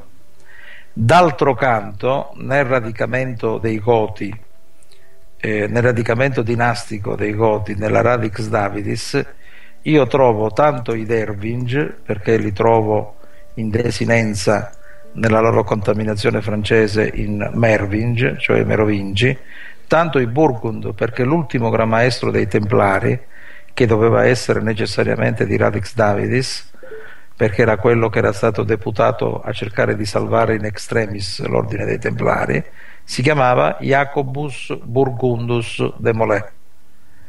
E quindi, d'altro canto, poi, in un'epoca successiva, i Goti si erano riunificati, per cui si chiamavano ancora una volta solo Goti.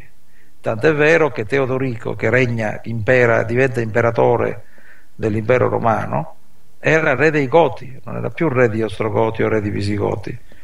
E, e quindi il discorso del Burgundus rimaneva solo come etimo o come desinenza poi nei nomi familiari, perché le due razze non erano più distinte.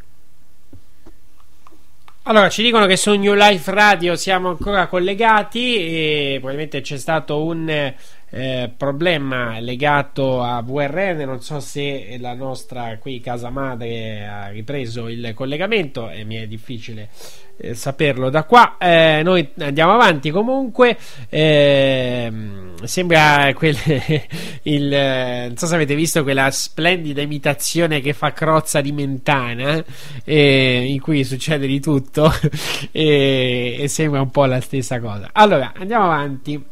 Eh, qui le domande sono tante.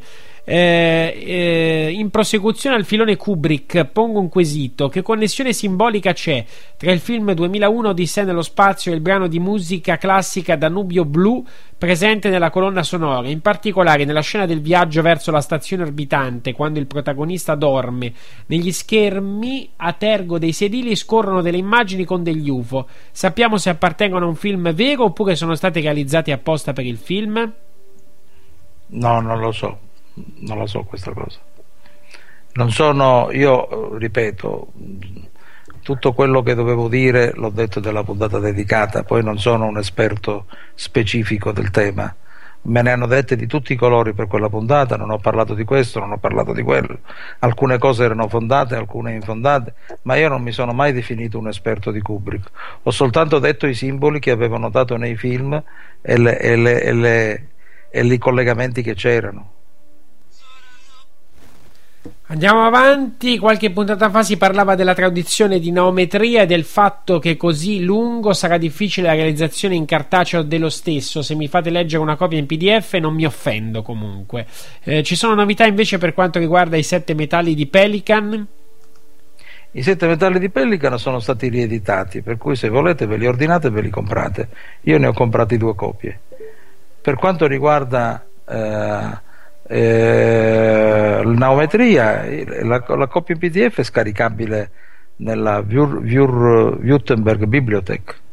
Si apre il sito della Württemberg Bibliothek, si scarica l'aumetria e se lo guarda. È stata pubblicata il 4 gennaio. Allora, sentite l'audio, ma perché siamo tornati anche su Web Radio Network e la cosa ci fa eh, piacere. Grazie a Pasquale Letta che vigila sempre. Allora, avanti ancora.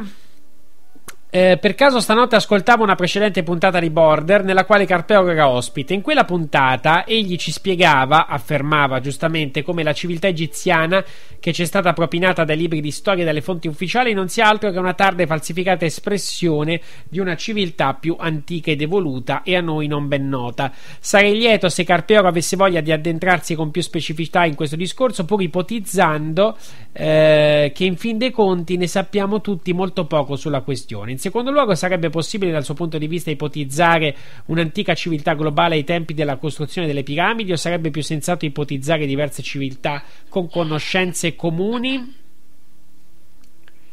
Ma le teorie di chi ha ipotizzato passati molto remoti alla, della nostra civiltà umana prevedevano che ci fossero due poli di civiltà, uno iperboreo e uno atlantideo. E quindi molto probabilmente dal poi dal confronto scontro tra, due, tra queste due civiltà sarebbe nata la nostra. Io ho fatto un ragionamento molto semplice sulla civiltà egiziana. Se uno la civiltà egiziana è andata come manufatti all'indietro cioè le piramidi più belle, più perfette, più difficili tecnicamente, sono quelle più antiche. Le piramidi più rozze, più mal costruite, eccetera, eccetera, sono quelle più moderne. E questo cosa vi fa pensare? Ma lo stesso decorso della civiltà è, è strano perché da una civiltà che a un certo punto aveva un suo decorso piuttosto armonico e una sua collocazione eh, piuttosto spirituale, si è passata a una civiltà piuttosto guerriera, poi che ha dominato in compartecipazione con altre civiltà strane come quella degli Ixos, eh, poi che cioè, è, è, è, tutto molto, molto complicato. Se vediamo la stessa vicenda di questo faraone eretico, Ecnaton molto misteriosa, conclusasi ambiguamente, ma che aveva comunque nelle sue connotazioni un legame così profondo e intrinseco con la più pura tradizione egiziana, è una vicenda emblematica, come se questa persona, se questo faraone avesse voluto ricostituire una, un'antica perfezione. E invece il potere del tempo glielo avesse poi alla fine impedito, un potere molto sacerdotale, molto gnucco quindi mh, mm, voglio dire, mm, tutti gli, indicatori possibili fanno presente di una civiltà che è andata all'indietro. E questo fa pensare che quindi all'inizio fosse più evoluta e poi fosse meno evoluta. E ma dove collocare questo inizio? Perché se uno uh, va a vedere i residui di acqua marina, di corruzione da acqua marina sulla Sfinge, che ragionamento deve fare sull'antichità di questa civiltà? Che alcuni eh, eh, ragionano di 5000 a.C. e l'acqua nel deserto egiziano eh, non c'è più stata dopo il 20.000 a.C. Quindi che ragionamenti si devono fare? Questo è il ragionamento che ho fatto io, quindi niente di particolarmente eclatante, esoterico, complicato, una questione proprio di buonsenso, una questione di buonsenso, talmente di buonsenso che i tardo egiziani, se uno si va a leggere il lamento di questo testo greco, egizio greco alessandrino, che è il, Pimandro, cioè gli estratti di Strobeo, dove parla l'Ermete Trismegisto, nel lamento d'Asclepio lui proprio dice che la civiltà egiziana è in piena decadenza e che questa decadenza è durata migliaia e migliaia di anni.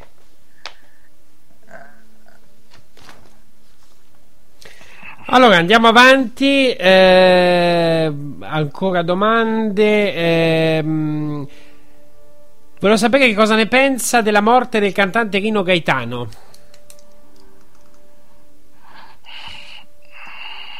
È stato assassinato Ma per quello che scriveva, cioè per questi messaggi che nascondeva nelle canzoni? Credo che prima di morire avesse manifestato la voglia di fare canzoni addirittura più graffianti.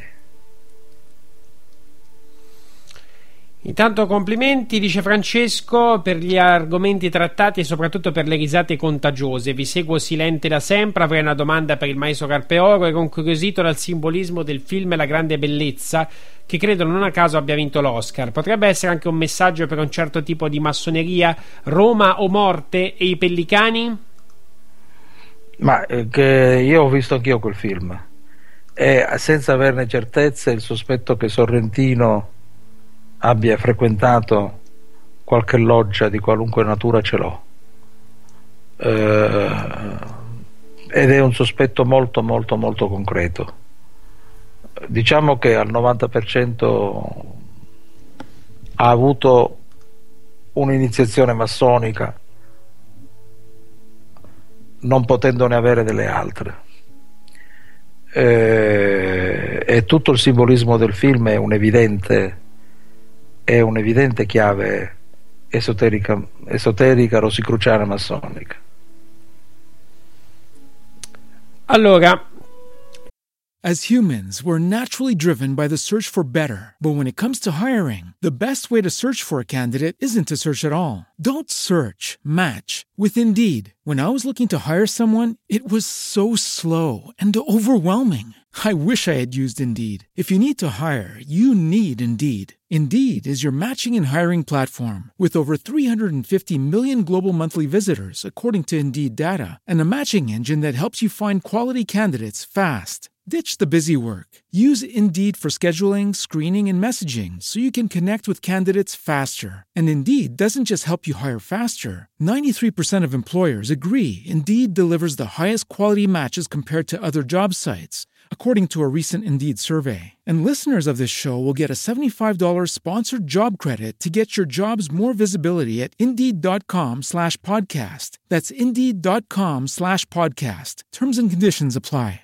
Hey guys, it is Ryan. I'm not sure if you know this about me, but I'm a bit of a fun fanatic when I can. I like to work, but I like fun too. It's a thing. And now the truth is out there. I can tell you about my favorite place to have fun Chumba Casino. They have hundreds of social casino style games to choose from, with new games released each week. You can play for free anytime, anywhere. And each day brings a new chance to collect daily bonuses. So join me in the fun. Sign up now at chumbacasino.com. No purchase necessary. Group. Void were prohibited by law. See terms and conditions. 18 plus. in un'altra puntata aveva definito la Carrà come un esempio di artista che ha fatto carriera pur non sapendo fare niente di particolare. Suppongo che di personaggi del genere ce ne siano tanti altri, ma io vorrei sapere di più sugli Unsung Heroes, cioè personaggi dello spettacolo, cantanti, attori, presentatori che avevano invece del talento ma che sono stati esclusi dal sistema.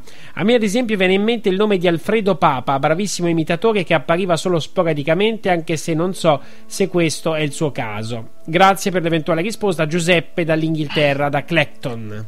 Era un mio amico Alfredo Papa. Eh, era un grandissimo imitatore ma aveva un pessimo carattere. Ha litigato con mezzo mondo e alla fine non l'ha fatto lavorare più nessuno. Ciao a tutti, volevo chiedere l'opinione sull'astrologia, se secondo te ha fondamento sull'influenza che esercita sulle persone, se sì come, sarebbe interessante una puntata su questo tema. Si potrebbe fare, ma in realtà l'astrologia come viene presentata adesso non ha nessun senso. Si potrebbe fare sull'astrologia come era alle origini, cioè sulle origini meramente simboliche dell'astrologia. La versione della Chiesa verso lo gnosticismo paleocristiano può essere legato al rito iniziatico gnostico che passa alla risurrezione di Lazzaro e di Gesù e quindi alla negazione stessa di alcuna risurrezione e i magi furono sacerdito- sacerdoti esseni che iniziarono Giuseppe che a sua volta istruì Gesù, la figura di San Giuseppe è taciuta volontariamente dal canone per questo? Allora, rispondiamo una alla volta. L'ostilità della Chiesa paleocristiana verso l'eresia gnostica è dovuta al fatto che la Chiesa paleocristiana si stava costituendo in struttura di potere e il potere ha bisogno di unici riferimenti, non di riferimenti mutevoli. Quindi eh, al potere serviva la Chiesa come monolito, non come palestra di opinioni, mentre gli gnostici ammettevano tutto il contrario di tutto e quindi non, non, erano, non erano assolutamente commestibili per questo tipo di discorso. Punto secondo, i maggi non erano esseni, i maggi erano zervaniti zoroastrici provenienti dall'Iran.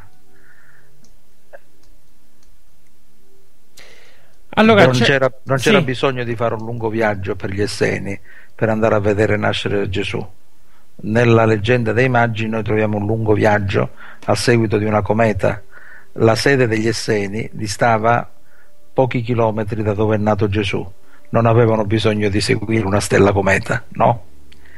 Ultima considerazione, la figura veramente misteriosa su cui la Chiesa cristiana i documenti non li molla neanche se la sparano Elia, perché io sono certo che li ha, è Giuseppe d'Arimatea, che non a caso è colui che deteneva il Graal.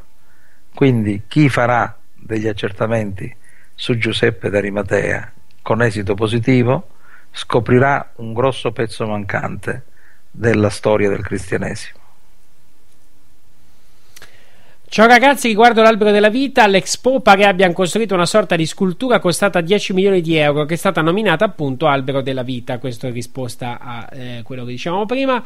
Eh, domanda ancora, grazie maestro, molto di quello che ha detto lo sperimento tutti i giorni, sebbene non sono ancora perfetto e troppo pignolo con me stesso, ho difficoltà a trovare delle parole così come le sue, ma la sua esperienza conta il doppio della mia vita terrena, perciò penso che abbia fatto il suo percorso. Stimoli sono importanti, quali sue parole o, o qualsiasi scambio tra persone. È difficile in questo stato d'essere darsi una domanda e non essere in grado di rispondersi, però l'unica maniera è l'esempio, è con l'esempio il trasferire, spargere questa esperienza. È frustrante non poter trasmettere ciò che si percepisce con tale chiarezza nonostante ti possa cambiare il mondo e il modo in cui percepisci ogni 5 minuti o ogni secondo. Perché ci troviamo così distanti l'uno all'altro, ma stiamo aumentando. Ci dice. Posso, rispo- posso dare un, mio aforisma a questo ascoltatore? Che le domande ci servono per vivere e le risposte solo per morire. Eh, vole- sì, questo l'abbiamo già detto. Eh, credo che abbiamo. ah, no, ce n'è un'altra.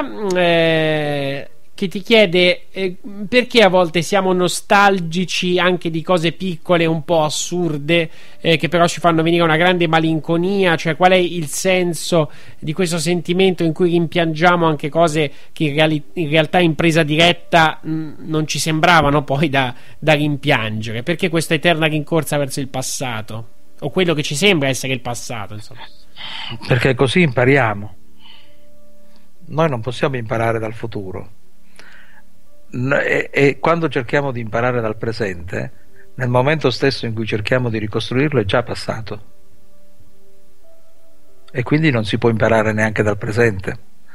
L'unica forma che noi abbiamo di imparare è dal passato. No, a volte capita, a volte penso no, che in modo così anche imprevedibile, eh, cioè ci vengono in mente, mi chiedo che cosa c'è da imparare, ad esempio nel rimpiangere piccoli particolari che poi in realtà sono anche insignificanti, eh, però ti ritrovi anche ore a, a rimpiangere, a rivivere, eh, addirittura a tentare di riprodurre ne- nel presente cose irriproducibili perché... Eh, ma in questo percorso in realtà c'è proprio il meccanismo della sofferenza di imparare. Perché noi per imparare dobbiamo rappresentare. La nostra è una mente comunque simbolica. Quindi la nostra mente non apprende la realtà, non registra la realtà, rappresenta la realtà. E allora noi possiamo imparare solo rappresentandola.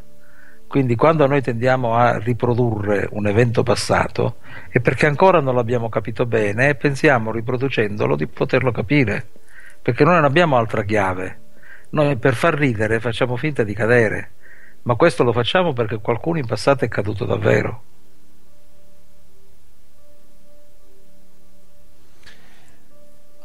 Sì, a volte poi il tempo, eh, che ne so, beh, diciamo, a volte uno che che è avanti con gli anni magari, che ne so, rimpiange la, la giovinezza, rimpiange una fase di vita, Eh, però questo è un po' anche inquinare sai- il presente. Ma sai, il rimpianto è una cosa, Eh.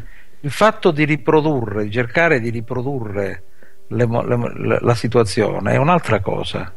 Nel rimpianto tu l'hai vissuta con pienezza quell'esperienza, quindi richiami alla memoria l'emozione che ne è derivata.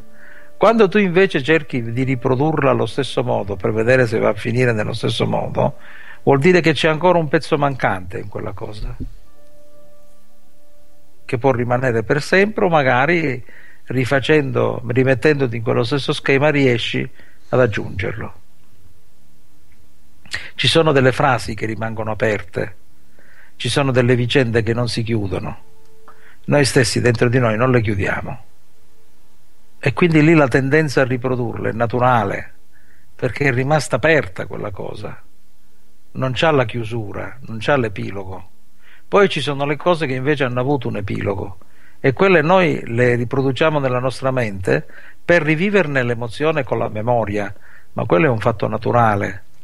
Ma ecco, chiamarlo rimpianto è una cosa, eh, è una cosa che, che denota una mentalità un po' malinconica. In realtà è rivivere l'emozione nella memoria. Il rimpianto invece può essere attribuito a una cosa che magari non ci è venuta molto bene, ma sai, io quella roba lì non la conosco perché eh, per- non so se l'ho fatto artificialmente come inibizione mia o se è una mia cosa naturale, innata, io non ho rimpianti. Allora Gianfranco, io ti ringrazio di essere stato con noi. Adesso sentiamo che cosa ha da dirci il maestro di dietrologia. Ricordiamo che il 9, se non sbaglio, maggio sarai a Senigallia, giusto? Sì, sì, sono a Senigallia con la conferenza Pensiero Magico e Pensiero Simbolico, la organizza una nostra presentissima ascoltatrice che si chiama Bruna Scataglini, che ringrazio e spero di non deludere le persone che verranno. È un luogo a me caro, Senigallia, ci sono stato al mare da bambino, da adolescente, molti anni di fila, anche per un intero mese a volte. E se posso farò un salto molto volentieri, perché un po' per il posto, un po' perché ci sei tu, quindi l'abbinamento, eh, poi ci- credo ci sarà anche Paolo a vedere, quindi potrebbe essere un bel, un bel momento. Eh, Ma viene a Senigallia pure Paolo, non ci credo. Sembra di sì, ma così mi ha detto al telefono che sarebbe piaciuto Ma- venire. Ma che meraviglia! Vediamo se gli passa questo momento di permalosità, perché sai che se n'è andato da qualche minuto perché la, la- la- la puntata ha preso questa piega con tante domande, non era una cosa voluta, avevamo annunciato... Come se che- n'è andato? Si è arrabbiato Paolo? No. Eh, se- eh, sì, si è un po' impermalosito, lo diciamo pubblicamente, gli stiamo scrivendo qui sms come Ma non ci l'amante lasciato. eh, Non credetegli ragazzi, sta sfottendo. eh, Ah, risorgi dalla composta di Maurizio, dai un segno di vita. Eh, mi sa che non te lo dà perché eh, avevamo annunciato sul blog che avremmo parlato del libro, però le dirette, Gianfranco, tu lo sai, no? prendono a volte pieghe eh, come dire, impreviste e quindi purtroppo il tempo è stato quello che è, perché tre ore sembrano tante ma poi volano e comunque, nel senso, eh, ne avremmo parlato in questo finale e comunque sia più diffusamente, eh, sicur- sicuramente nella prossima puntata. Scusa, ma Eh, siccome io il libro di Paolo l'ho letto, sì. facciamo una puntata solo sul libro, Va bene, va bene, sono sulle d'accordo. religioni. Facciamo Sì. una puntata, qual è il problema? Ma infatti, eh, non c'era motivo, insomma, per lasciarci qui così e, e se n'è andato. Era tutto allegro, pimpante, poi eh, eh, è sparito, è sparito. Eh, Gianfranco, grazie di essere stato con noi e allora a Grazie a prestissimo. A prestissimo. Grazie, ciao. Ciao, ciao, ciao, ciao, ciao, ciao. Allora, sì, purtroppo si è chiusa così. Eh, il maestro invece c'è. L'altra volta non c'era, ma aveva un buon motivo. È tornato. Vai, maestro! Bentornati cari internauti ed astronauti di Border Knights. Questa sera parleremo della Monsanto, ovvero l'Umbrella Corporation dei giorni nostri. In un articolo scritto da Cristina Bassi e tratto dal blog Sa Defensa. Prima parte. Il mais OGM minaccia il Nepal e la regione malayana. Il compito della Monsanto è stato quello di prendere totale controllo sulla produzione globale di cibo attraverso il controllo delle sementi. Non solo il Nepal, ma anche tutta la regione himalayana è sotto minaccia. Le sementi OGM sono armi per la riduzione di massa della popolazione. La stupidità del governo nepalese nell'aver invitato l'USAID e la Monsanto per lo sviluppo agricolo attraverso l'uso di mais OGM distruggerà la qualità del suo bestiame e degli umani. La contaminazione del suo fragile ecosistema sarà irreversibile. La Monsanto ha legami strategici stretti col Dipartimento della Difesa USA e l'USAID è in realtà una divisione del USDOD, una divisione del Dipartimento della Difesa USA. L'amministratore attuale dell'USAID, dottor Rajiv Shah, è stato il grande capo della fondazione Bill e Melinda Gates ed ha prestato servizio nell'amministrazione USA come capo scientifico nel Dipartimento dell'Agricoltura. Tale dipartimento è stato il primo a fare la mossa nello sviluppo del seme Terminator ed è stato detentore del brevetto. Il Terminator fu poi successivamente passato alla Monsanto. La consulente per la crescita economica dell'USAID, Rev Haulak, ha mentito quando ha detto abbiamo cercato di aiutare il contadino nepalese ad aumentare la sua produzione totale di raccolti, rendendolo un pochino più competitivo abbattendo i suoi costi. Essi sono mentitori sfacciati. La ricerca indipendente condotta da scienziati dell'agricoltura dopo circa un ventennio di esperienza con i raccolti OGM in USA mostra ora chiaramente che queste sementi non aumentano il raccolto, né abbassano i costi, né incrementano la nutrizione. C'è infatti una incontrovertibile evidenza. I raccolti OGM distruggono l'equilibrio delle sostanze nutritive del terreno ed impediscono che certe sostanze nutritive importanti vengano prese dalle radici.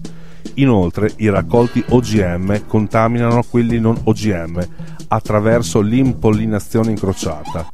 L'unico scopo della ingegnerizzazione genetica delle sementi è quello di controllare la fornitura del seme e la disponibilità globale del cibo. Questo cibo come arba, questo sistema è stato implementato da alcune aziende multinazionali americane ma anche europee.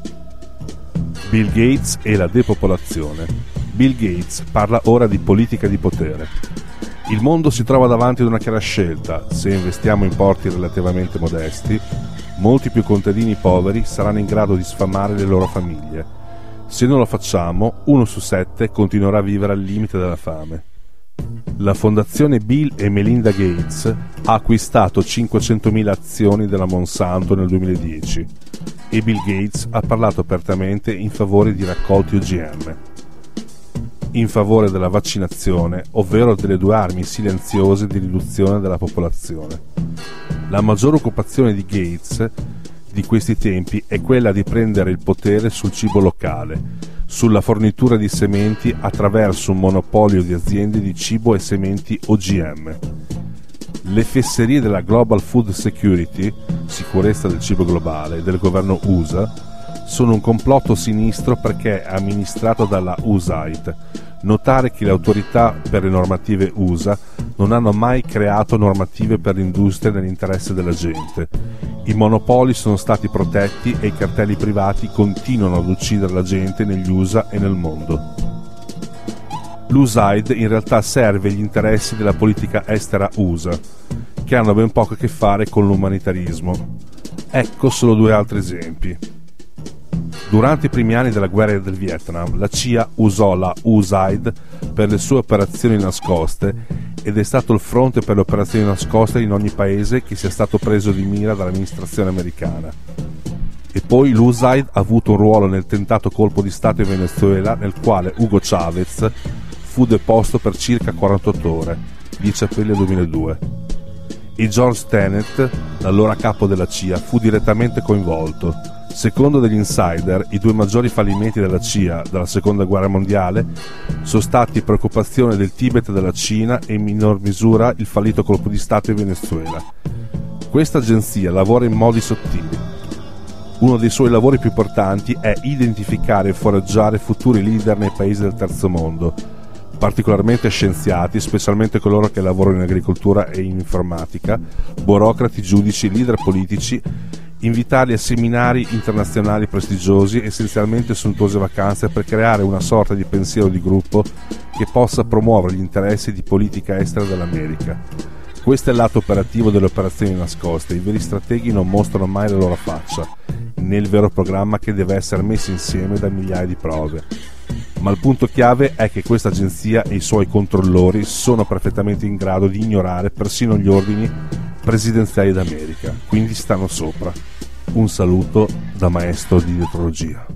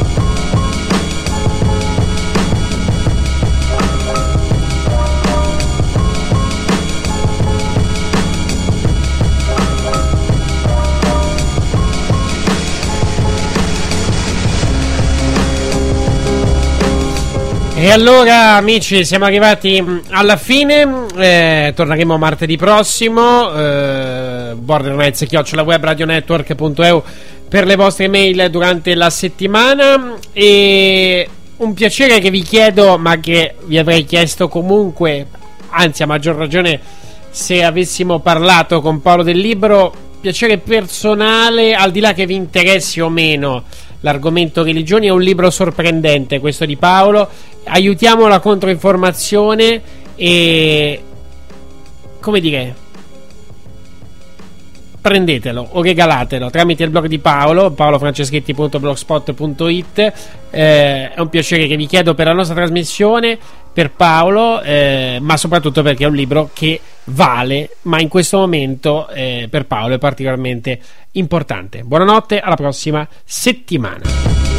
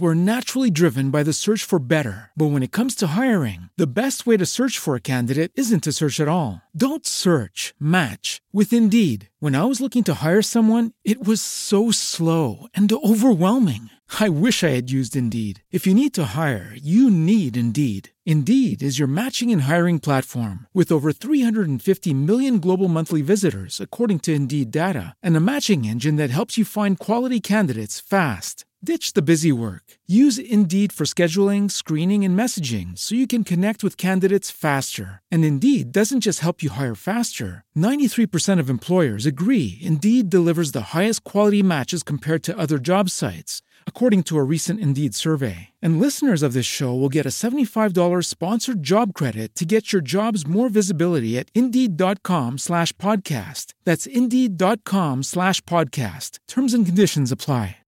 With the Lucky Land slots, you can get lucky just about anywhere. This is your captain speaking. Uh, we've got clear runway and the weather's fine, but we're just going to circle up here a while and uh, get lucky. No, no, nothing like that. It's just these cash prizes add up quick. So I suggest you sit back, keep your tray table upright, and start getting lucky. Play for free at LuckyLandSlots.com. Are you feeling lucky? No purchase necessary. Void where prohibited by law. 18 plus terms and conditions apply. See website for details.